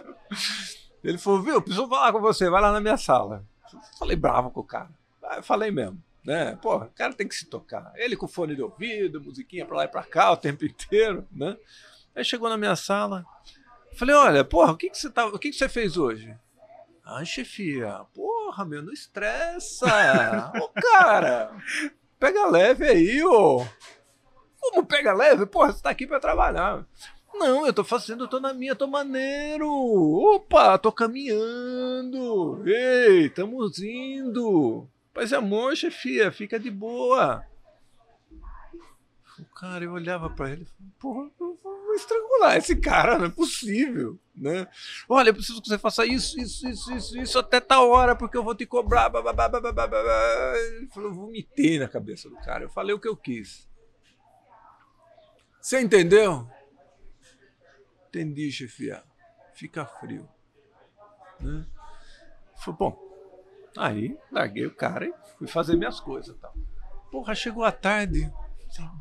Lembrei, falei, porra, vou, vou ver o que, que o cara fez, né? Mas rodei a firma inteira, não achei o cara. Vazou. Porra, não é possível. Já se viu, porra, né? Pergunta pra um, pergunta pra outro, ninguém viu o cara, né? Chegou no outro dia, o cara lá chegou, tal, né? Foninho de ouvido, tal. Falou, porra, meu, onde você tava? Hein? porra, eu tô querendo saber onde você tava. Eu tava na minha casa, pô. Ele falou, não, eu tô falando de ontem. Ô, chefe, puta estresse, meu. Ninguém merece, cara. Opa, eu fui esfriar a cabeça. Puta nervoso, meu. Eu acho que você vai fazer mal pra sua saúde. Pra mim, ah, não. Você vai cobrar o cara, o cara vai embora. O cara foi embora por causa dele. Né? Ele falou, cara, eu não, consigo, eu não sei lidar com isso. Eu não sei lidar com gente assim. Ele falou: teve gente aqui que simplesmente deixou de vir trabalhar. Sem mais. E eu não sei porquê, não sei como, não, não, sei nada. Eu ligo pro cara, o cara não me atende. Eu fui, mandei um cara ir na casa do cara. Chegou lá, o cara não tava. Aí perguntou pra mãe, viu, mas onde que ele tá? ele tá trabalhando. Não, ele não foi pra empresa. Mas como não? Claro que ele tá lá. Não, não, ele não foi lá, não apareceu. Não, ele não estava na empresa dele, estava em outra empresa. Eu tinha arrumado outro Já emprego. tinha arrumado outro emprego. Viu, cara, você precisa vir aqui para pedir a conta, para fazer demissão. Viu, mas esse problema é seu, não é comigo. O meu acabou, viu? Já deu o que tinha que dar. Então, assim, nós estamos tendo, por um lado, um, uma, uma geração que está vindo que é muito diferente da geração trabalho estruturado como a gente sempre conheceu. E é um pessoal que, assim, os discursos sempre eram: eu quero alguém dinâmico, alguém cabeça de obra, eu quero gente pensante. Viu? O mercado Pensa nunca quis caixa. isso. Nunca. Por quê? Como é que você manipula? Como é que você controla? Como é que você é, enclausura? Né? São muitas questões antagônicas. Nossa, eu vi. Eu vi o Leandro Carnal falando disso, né? A empresa pede pessoas que pensam fora da caixa, mas ela não pode ir de bermuda e chinelo na entrevista. Não pode? Eu vi o Clóvis, ele fala que ele é, foi contratado para fazer uma palestra numa empresa, e aí a pessoa pede tudo isso para ele, e ele fala assim, mas se eu fizer isso, amanhã todo mundo pede a conta. Mas é, exatamente, porque se você fala a realidade, e é engraçado, porque assim, uh, um, algumas em, empresas, empresa não existe. Empresa é uma ficção jurídica. Existem pessoas. Pessoas gerem empresas. Pessoas tomam decisões. E pessoas têm discriminação, pessoas têm preconceito, pessoas têm definições, pessoas têm parâmetros, pessoas têm verdades, pessoas têm crenças. E hoje está tudo em xeque. Né? E por isso que está levando muita gente a parafuso. Por quê? Porque a vida da pessoa está passando inteira por depuração. Porque tudo aquilo que você admitiu como verdade, acreditou como verdade, definiu, defendeu, você não consegue mais sustentar. Porque, porra, a vida não é isso. E o que, que é mais importante? Sim. Né? Então, hoje, você está vendo que numa fração de segundo você pode morrer. Uma situação de pandemia, de repente, é, o cara que você menos dá valor teve e não teve sintoma nenhum. O outro cara que é um puta de um cara, viu, tá com sequela absurda, tá internado, o outro morreu. Você fala, porra, e eu? né? Ou seja, a morte começou a chegar muito perto. E aí o que, que eu tô fazendo da minha vida? Né? Então tudo aquilo que eu fazia, que eu me projetava, que eu me via, que eu me identificava, já não vale mais. Tem um dado que foi nos Estados Unidos, mas nos Estados Unidos, em Nova York, é, eles têm um dado que todos os americanos conhecem ou perderam alguém próximo, tipo, pra Covid. Cara, é muito louco, porque todo mundo conhece alguém que morreu. E a gente acaba vivendo nessa vida de, cara, corrida o tempo todo. Você, tá, você nunca tá sem fazer nada. Ou você tá vendo um vídeo no celular, ou você tá ouvindo uma música, ou você tá no podcast. É, acabou isso de você não fazer nada, né? E acaba que você fica anestesiado, cara. Você não presta atenção nas coisas que estão acontecendo. Cara, pra você morrer, só é, você tá vivo, né? É. E, e, o mais engraçado é que, assim, é, o direito do trabalho brasileiro ele é tão interessante que ele obriga a empresa a pagar o descanso. O descanso é semanal e é remunerado. Porque ele é obrigatório, porque as pessoas precisam descansar para serem produtivas. Ela precisa recuperar o desgaste para poder, recomposta, produzir. Existem países que estão até diminuindo o cargo horário de óbvio, trabalho. Óbvio, E, e, e o desporto? E aí eu venho de uma área extremamente feliz para isso. Por quê? Porque o desporto, ele, ele tem uma situação chamada alto rendimento. E o alto rendimento é o quê? É a situação em que você pode exigir performance das pessoas. Né? E performance é o quê? É aquilo que você exige de um atleta. Então, ele, ele sabe qual é o seu potencial, sabe qual é a sua habilidade e está treinado para dar o máximo para atingir o patamar do Olimpo. Né? Porque o atleta é aquele que se prepara pro Olimpo para a Olimpíada, uhum. né? Ou seja, ele vai para outra estratosfera, né? Sim. Ele é um semideus, não é um simples mortal, não é um relés, né? E, e, e o que que acontece? A empresa ela quer cobrar performance e essa é uma palavra utilizada nos treinamentos. Ela quer cobrar performance de um indivíduo que é sedentário. O que, que é o sedentário? Sedentário é o cara que não faz o mínimo de movimento necessário para ter sobrevivência uh, adequada, que é os fluidos do organismo circularem o organismo inteiro. Né? Então ele não anda 2 quilômetros ou 2 mil metros todo dia. Esse cara é um sedentário. Esse cara tá por um fio de cabelo da morte. E ninguém fala que sedentário é um cara que está na beira da morte. E aí você fala, porra, mas eu tô para morrer é a qualquer momento se você é sedentário. Se você for bater uma bola e é sedentário, você pode cair duro no chão. Uhum. É, eu vi uma pesquisa que fala que se você joga bola de final de semana é mais arriscado do que você não jogar nunca. Porque você é sedentário. Você não está trabalhando o teu organismo o mínimo necessário. Além de estressado, você dorme mal. Além de sedentário, você é estressado. Porque tudo na vida te estressa. Além de estressado, você não dorme bem. não recuperou. Teu humor muda, tua irritabilidade aumenta. Além disso, pingaiada. Então, o teu organismo não está pronto para a performance de alto rendimento. Como é que você será produtivo como um atleta? Sim. Então, se a empresa quer ter um cara produtivo, treina ele. Na jornada de trabalho, porque o desporto descobriu isso. Por que, que se fala na situação do Mané? Né? Se Mané chegou aí, foi fazendo as coisas. Né? Porque na época do futebol, o seu Mané descia o morro com a chuteira nas costas, sentava na beira do gramado, botava a chuteira, ia lá e arrasava no jogo. Esse Mané tinha nome, era Mané Garrincha. Porque era talento nato. Né? Só que acabava o jogo, ele botava a chuteira nas costas e subia o morro, pra gandaia. Né? Então, era um gênio? Era. Tinha resistência física? Tinha. Mas se você treinar, a produção dele vai ser outra. Então, o que o Brasil fez na Copa de 70? Foi há um mês para a altitude, para o sangue se ajustar na altitude.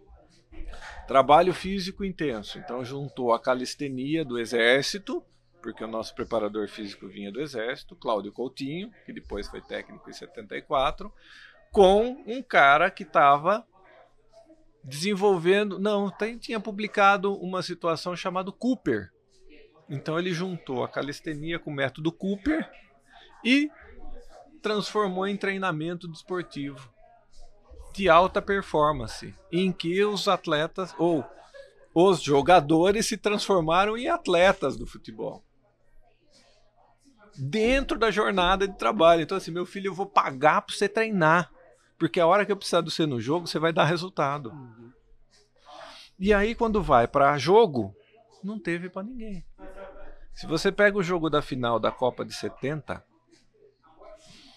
é, o primeiro tempo pouca gente lembra qual foi o resultado. Foi um a um. Tava pau a pau o jogo.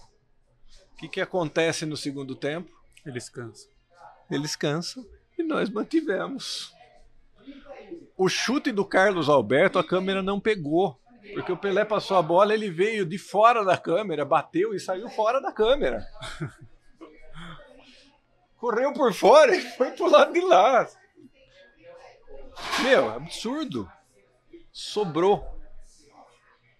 Então, é, é, e o Brasil foi um dos responsáveis pelo desenvolvimento do de uma ciência exatamente essa que é o do condicionamento físico. E, e você acha e trazer isso para a empresa você acha que é uma realidade? é uma necessidade. Então, por que, que o Japão faz atividade física na jornada de trabalho? Nossa, eu trabalhei numa empresa japonesa, os diretores lá, tudo do nada, mano. Eles param e começam a fazer uns alongamentos, assim, aí fica todo mundo meio tirando sarro, assim, mas, cara, todos eles fazem. Não é sem razão e sem motivo. É para se tornar mais produtivo. É para prepará-lo para aquilo que ele vai enfrentar. Então, se você tirar da jornada de trabalho, vamos dizer meia hora, 40 minutos todos os dias, a produção vai aumentar se ele tiver em atividade física. Mas vai aumentar muito do que ele produz hoje. Você sabe que eu percebo isso. No escritório já percebi isso. Eu disse, cara, eu não consigo produzir oito horas de trabalho intelectual. Não vai, não vai. Impossível. Aí você fica enrolando no trabalho, né, cara? É. é eu Aí discutia. Você engana seu chefe, você se engana. Você... Eu discutia no tribunal, no TRT, outro, outro dia, porque assim, eu tô lembrando antes da pandemia, né? Com um, um, colega lá, juiz, desembargador, né? Uh, em que nós estávamos, e foi presidente do tribunal, inclusive, uh, e a gente estava discutindo que o presenteísmo é pior do que o absenteísmo. O que, que é um e o que, que é o outro? O que, que é o absenteísmo? O cara quando falta. Né? Ah, Ou seja, ele tem faltas repetitivas, né? E a maioria das pessoas que faltam ao serviço, ou porque estão doentes, ou porque estão cansadas. E chega uma hora que ela não quer mais saber se você vai descontar ou não vai descontar. Ela está trabalhando tanto que, viu? Ela quer, ela não quer mais saber. ela chegou à exaustão. Se chegou à exaustão, meu, esquece. Ou você recupera, ou a pessoa se recupera, ou então você perdeu aquele funcionário. Né? O presenteísmo é o cara que fica o dia inteiro dentro da empresa e enrola daqui, enrola dali, enrola de lá, enrola e que ninguém descobre. É difícil você identificar o cara que é presenteísta. Cara, eu lembro, eu lembro, lembro os caras falavam assim que se aplicava o golpe da folhinha. Que você pegava a folhinha, uma caneta e saia andando. Cara, eu tô falando dos gerentes, eu não tô falando dos funcionários então, no pé, não. O gerente tá errado. Vamos dar o golpe da folhinha? Vamos, não sei o quê. Os dois pegam a folhinha e saem. E aí você vê, a gente fica nessa, nessa, nesse paradigma de que tem que fazer um horário cartesiano bem de engenharia, né? Eu tenho que cumprir aquela jornada naquele centésimo de minuto, inclusive quando na realidade o mais importante é o que você está fazendo, o que você está produzindo, que resultado está tendo. E para dar resultado, viu? É, é, eu, eu, lembro um, uma atividade que a gente fez uma análise uma vez, em que era dada uma cota de produto para cada pessoa. Então, vamos dizer que eram 50 produtos, 100 produtos para cada um todo dia. Né? Então, o cara chegava, tinha 100 lá. Se você terminasse em duas horas, viu? Vai embora. Se o outro demorasse três horas, vai embora. Tinha gente que demorava duas, tinha gente que demorava quatro, tinha gente que demorava oito, tinha gente que demorava dez para fazer a mesma quantidade. Então, você não pode prejudicar aquele cara que é rápido por conta daquele que é demorado. Porque cada um tem seu tempo, cada um tem sua performance, é, cada um tem sua forma de trabalhar. E tem gente que vai é, se esmerar pela precisão e vai tomar mais cuidado na situação e vai ser mais rebuscado. E ele vai revisar isso 10, 20, 30 vezes. Tem outros que vão fazer assim, foi, acabou. Eu vou dizer que este está mais certo que esse? Não posso, se os dois resultados são idênticos. Eu vou dizer que esse tendo maior cuidado está errado do que aquele que não teve tanto cuidado e se livrou logo do serviço? Não. É, Quem está é tá mais certo que risco, né? Não é a questão de este está certo ou este está errado. Este faz de um jeito, este faz do outro. Fazer com que o cara que se livrou em três horas, vai, ficar lá oito horas, ele vai causar um problema imenso dentro das, dessa empresa. Porque ele não vai dar sossego para ninguém. É a mesma situação de um aluno em sala de aula que termina rápido o dever dele. Ele começa Nossa, a cutucar todo mundo. ele inferniza o povo. Por quê? Porque ele está sem o que fazer. Alô, Boeing. E aí, Boeing. Boeing, lembramos de você hoje, hein? Ou seja, uh, você vai penalizá-lo? Se você não penalizar, você vai penalizar todo mundo. Né? Então a gestão fica difícil por conta disso. E aí tem a situação do paradigma. Eu não posso liberar esse cara, porque afinal de contas ele não cumpriu a jornada integral dele. Mas se eu deixo o cara lá, ele é tão ou mais problemático do que se eu não tivesse que contar com alguém. Porque quando eu sei que uma pessoa faltou, eu tenho como fazer cobertura. Agora, se eu tenho um cara lá enchendo o saco de todo mundo, como é que eu vou lidar com isso? Ele é pior para ser administrado. É e a habilidade dele vai ser penalizada. É, Esse cara vai relaxar depois. Você gera. Quando você faz isso, você acaba gerando um ciclo, porque aí você libera o cara mais cedo, de repente o cara arruma tempo para ir na academia, outro dia ele vai estar melhor, ele vai ter dormido mais. Uhum. Né? A gente vê muito essa história de trabalho enquanto eles dormem. Cara, isso é a maior idiotice que tem, cara. Porque no outro dia você vai estar cansado e todo mundo vai produzir mais que você e te alcançar. É, você vê, é, é, nós temos países, e, e, não são só países europeus, não. O pessoal chega no almoço, para todo mundo para dormir. Porque a hora que ele dorme, ele repõe. Tem situações que só o sono recompõe. E uma das situações que só o sono recompõe é o sistema imunológico que é extremamente vital na situação de quem está exposto a risco. Uhum. Né? Então, quando a pessoa uh, uh, para para dormir, tem empresa, por exemplo, que está dando é travesseiro, é, aqueles travesseirão grandão, é, sala de descompressão, de descanso. Geralmente empresas de tecnologia vai mais para esse caminho. Né? Tecnologia tem muito disso porque o desgaste mental é, é. fosfato, é. ou seja, você está queimando fósforo, né? ou seja, está incendiando a cabeça do cara o tempo inteiro. Nós estamos falando de descarga elétrica. Né? Chega uma hora que vai entrar em tilt. Então, fisiologicamente, isso tem explicação. Sim. Emocionalmente, isso gera um desgaste muito grande e você precisa se recompor. Né? E tem algumas situações que essa descompressão nem sempre é suficiente. E aí precisa de mais mecanismos. O grande problema é que a gente ainda enxerga as pessoas como sendo mão, pé, braço, cabeça, né? Uh, o funcionário bom, por exemplo, ele é bom até ficar doente. Quando ele fica doente, todo mundo fala: Nossa, esse cara é uma tranqueira. Né? Ninguém vai ver que limitação ele tem, o que, que ele passou, qual situação ele precisa ter para retornar. Diferente do desporto. Quando um cara lesiona, você faz de tudo para o cara voltar. Por quê? Porque você sabe quem ele é, você sabe a habilidade que ele tem, você sabe que você precisa dele. Inclusive forçar ele a não voltar antes da hora. Não, eu, eu não posso colocar o cara antes, eu tenho que colocar o cara gradual. Senão eu arrebento o cara, e quem arrebenta sou eu. Não é ele que se arrebentou. E aí, você vê, o pessoal que tem lesão, por exemplo, é, por é, é, muita produção, né? É, é, se afasta, ele tem atrofia muscular, depois ele vai para fisioterapia, volta ao normal. Vou voltar ao normal, vai dar lesão de novo. Por quê? Porque ele vai estar submetido à mesma condição. Então ele tem que estar com a musculatura melhor do que aquela que estava antes. E aí quando volta e volta na pauleira, viu? Você está colocando o cara sob risco de novo. Por que, que no futebol o cara volta gradual? E todo mundo entende. E por que, que na empresa ele não pode voltar gradual? Não, porque aqui é diferente, viu? Não tem nada de diferente. Sim. Pessoa é pessoa, do mesmo jeito e da mesma forma. Por que, que na época de Covid eu posso fazer cinco substituições no futebol? Viu? Já podia estar tá fazendo isso há muito tempo. Eu não preciso ter Covid para saber que os caras se cansam. Sabe? Que ele chega num ponto em que.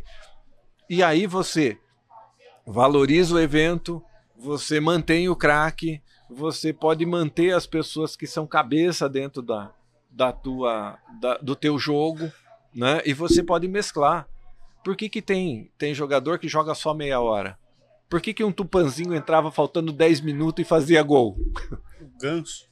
Ganso, né? Nas épocas Na áureas. Época dele, né? Ou seja. É um cara genial. Porque ele. Mais cansado. Viu? Ele entrava com o gás todo para fazer.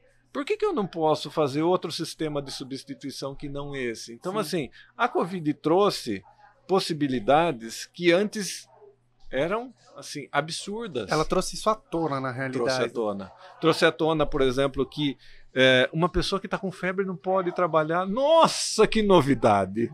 né? Parece um negócio assim do outro mundo. O cara tá com febre, gente, não deixa ele entrar, porque senão ele. Viu? Se ele tivesse com febre antes, ele também não, não devia estar tá entrando. Porra, o cara não dormiu. Viu? Se o cara não dormiu, não bota ele trabalhar. Meu filho, vai para casa, dorme, né? O que, que aconteceu? Ah, meu filho passou a noite inteira mal, isso, aquilo tal, eu fiquei com ele e agora vim trabalhar. Porra, esse cara vai se acidentar na primeira hora. O maior índice de acidente de trabalho é na primeira hora de trabalho. Por quê? Porque Caramba. as pessoas estão dormindo. As pessoas não acordaram. não. Ela tem o alto grau logo no período da manhã, porque as pessoas ainda estão dormindo, então há necessidade do aquecimento que faz o, o, o, as empresas japonesas, principalmente, é por conta disso. Acorda o cara. O cara tá dormindo, acorda ele. Porra, o cara não tá bem, não tá bem, viu? Olha pra cara do cara e fala, viu, filho? Você não tá bem. Você não tá bem. É. Mas eu, eu trabalho numa empresa e que eu tenho bastante contatos com diversas empresas do, do mercado, né? E eu vendo um tipo de produto muito específico para que, que vai ajudar muito, né? Eu trabalho com PABX. Uhum. E, e eu tô percebendo que a maioria das. Não vou dizer a maioria, né? Mas é uma grande parte das empresas não vão mais voltar para os seus escritórios. Né? Uhum. Né? É, inclusive eu também, eu home office sempre agora. Não. Eu já, eu já ficava externo, né? Porque eu trabalho numa empresa que fica em Florianópolis. Uhum. E eu moro aqui. Mas o meu regime era pegar carro e ficar rodando por aí. Hoje precisa de mim, reuniãozinha online. Vou só quando é extremamente importante. Sim, Né? sim. E no meu contato aí com as empresas, uma grande parte não vai mais voltar. É. Só vai voltar quem realmente precisa. Produção, laboratório, agora financeiro, jurídico. Essas pessoas não voltam Cara, mais. sabe, eu vi um dado interessante, as pessoas transando mais, mano. É? Na pandemia. É, porque você fica em casa de tarde, você e sua esposa, acontece. Agora, chega às 6 horas cansadaço, Olha, tem dois dados, né? é impressionante. Porque assim, a pandemia trouxe à tona várias situações. Primeiro, assim, as famílias cresceram. Né? Porque afinal de contas ninguém é de ferro, só o homem é de ferro. Mas só o homem é de ferro, né? E- Tony Stark. a outra situação foi é, crises em casamentos e muita separação É. depois dos filhos. tiveram Né? Ou que se seja, suportar. porque as pessoas começaram a se conhecer. né? Porque começaram a ter contato, porque até então ficava 14 horas fora, mais o tempo do, do- Viu? Você vai conviver quando? Você chega, oi, tchau, é, é, tudo é mil maravilha, né? E vai dormir, porque não tem como. A partir do momento que você começa a ter convivência, você começa a conhecer as pessoas como elas são.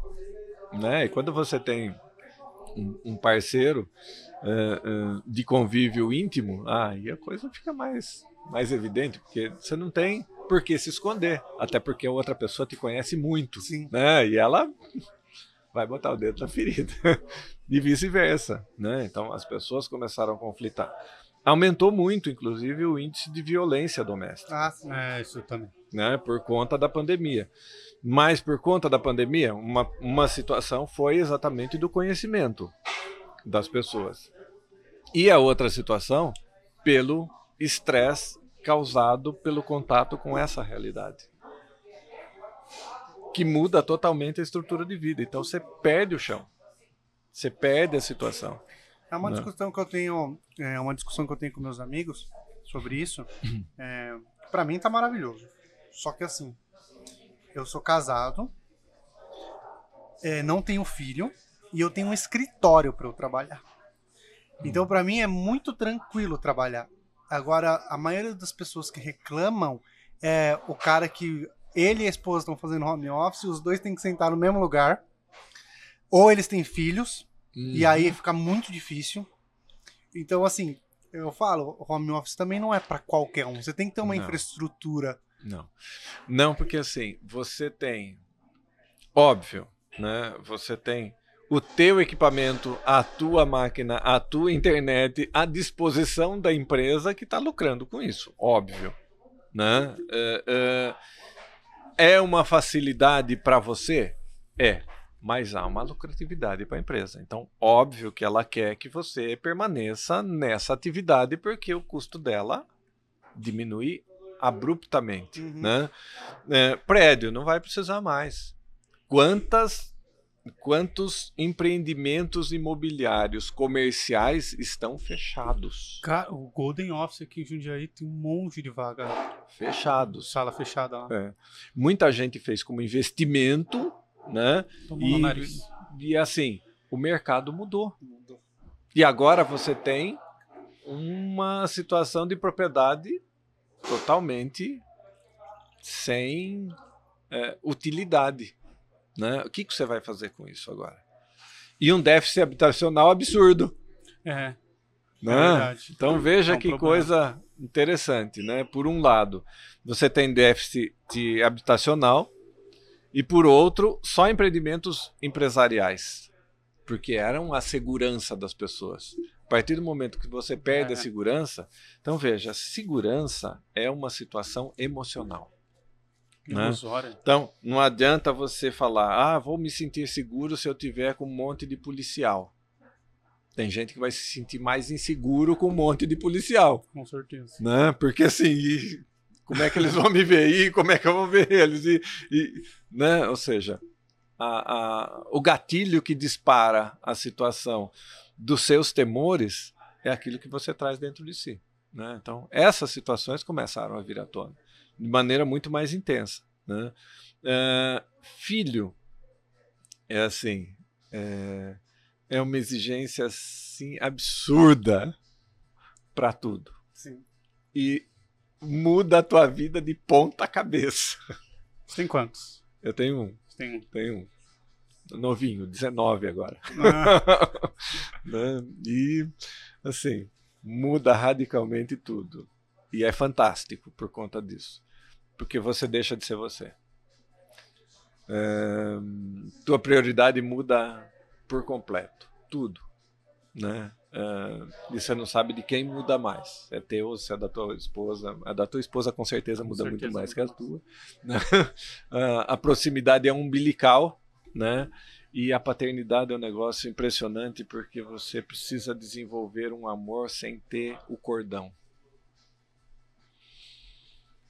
E é inexplicável. É um negócio interessante. É interessante. É, é- é bem diferente. É bem diferente. E, e te traz assim um- um- uma sensação que é indescritível por conta disso. Né? É, não dá para explicar. é, você morre de vontade de ser pai, cara. Ah, não, é. Puta, é legal. É legal. Professor, Legal, deixa eu te agradecer. A gente já tá conversando quanto tempo você acha? Umas Tenho nem duas ideia. horas e meia, cara. Putz. Nossa. E eu tenho uma Senhora. última pergunta. Não nem filosófica falando de agora. economia. Não falando. Mas eu quero que você volte, cara. Porque assim, é com dor no coração que eu vou ter que encerrar aqui o nosso papo. Legal. Mas porque tá muito legal a conversa, Sim. cara. Eu fico aqui, eu fico prestando atenção nas coisas que você tá falando. E eu fico encantado. É, Última pergunta, cunho filosófico. Puxa vida. Quem mais mal fez a humanidade? Os bancos, a igreja os professores? Olha, eu acho que todos eles eh, foram mola propulsora de desenvolvimento. Então, independente daquilo tudo que possam ter trazido de situações que não foram tão eh, éticas ou tão morais ou tão adequadas, eles também nos deram a grande possibilidade de alavancar situações que, se não fossem eles, nós não teríamos. Eu acho que todos eles nos provocaram. E provocando, eh, nos fez ser diferentes. Né? E ainda hoje, né? continuam provocando eh, e a gente continua reagindo. Né? Tanto que uma nova economia tem surgido, né? tem muita gente falando de economia circular. Nós estamos eh, vendo mais pessoas buscando eh, a importância do ser humano dentro do aspecto econômico, ou seja, dentro da situação econômica, o mais importante não é o dinheiro, são as pessoas. Sim, sim. E as pessoas precisam ter a ocupação do lugar que lhes é devido. Né? Eh, e só esses atores sociais poderiam no- nos dar esta, esta situação. Né? Assim como a igreja traz para a gente tudo aquilo que é o sagrado de cada um. Eh, tudo aquilo que a gente endeusou. Né? Porque muita gente endeusou o dinheiro, muita gente endeusou pessoas, muita gente endeusou coisas que não têm vida e que não nos trouxeram a vida que nós precisamos e merecemos ter, porque a vida ela se dá totalmente eh, em abundância todos os dias. A gente tem a graça de acordar todos os dias e poder interferir na vida das outras pessoas e ter a interferência das outras pessoas na nossa vida enquanto estamos vivos. Né? Eu acho que esse, esse, esse, esse valor e essa experiência não tem este preço monetário e material que a gente sempre teve. E o mais importante é que esta situação vivenciada hoje começa a trazer à tona que tem coisas muito mais importantes do que o dinheiro, do que o consumo, do que o bem-estar material. Nós precisamos estar bem, e aí é um estado. Né? E esse estado a gente só consegue quando comunga com as pessoas as ideias diferentes e começa a trabalhar essa situação eh, de maneira a agregar valor para a própria vida. Aí sim, aí a gente conseguiu descobrir um sentido para viver. Aí vale a pena viver. E assim, valendo a pena, a gente experimenta ser feliz. Legal. Legal mesmo. Mais alguma pergunta? Não. Então é isso, professor. Muito obrigado. Quero que você volte aqui É para a gente falar de economia. Legal. Quem sabe um dia. É, cara, eu quero mesmo que você volte e a gente conversar. Aliás, conversar sobre qualquer coisa, cara. Eu adoro É, conversar com você. Essa correlação com o trabalho é muito importante. É, cara, é também. importante mesmo as coisas que a gente conversou aqui. É, foi muito legal, cara. Obrigado mesmo. Obrigado, professor. É, então é isso, né? Por Vamos favor, encerrar. encerrar agora aqui. A gente, ajude a gente lá no Apoia-se, ajude a gente a se manter independente, né? Poder trazer quem a gente quiser trazer, poder falar o que a gente quiser falar. É, o link está aqui na descrição. É, quero agradecer a EC Pinturas, www.ecpinturas.com.br. Agradecer ao Deber Market, que está cedendo espaço aqui pra gente gravar. O bar sensacional aqui, né, professor? Sensacional. Gostou da muito batata? Bom. Nossa. Uhum. Sensacional mesmo, cara. E a cerveja também. A cerveja deles é Cerveja. boa, né? Muito bom. E também a Loja Bebidas para a loja Bebidas para Todos é www.bebidasparatodos.com.br. Entrem lá e usem o cupom Parla Podcast no final da compra que tem 5% para todo mundo. E aí, se você tem uma empresa, que todos os nossos patrocinadores aqui são de, de empresas de Jundiaí, e quiser também ser um apoiador nosso, mande e-mail para murilozebio.outlook.com murilozebio.outlook.com Isso aí, galera. Um abraço. Legal. Boa noite. Valeu, Um professor. abraço. Obrigado. Até mais. Tchau, gente.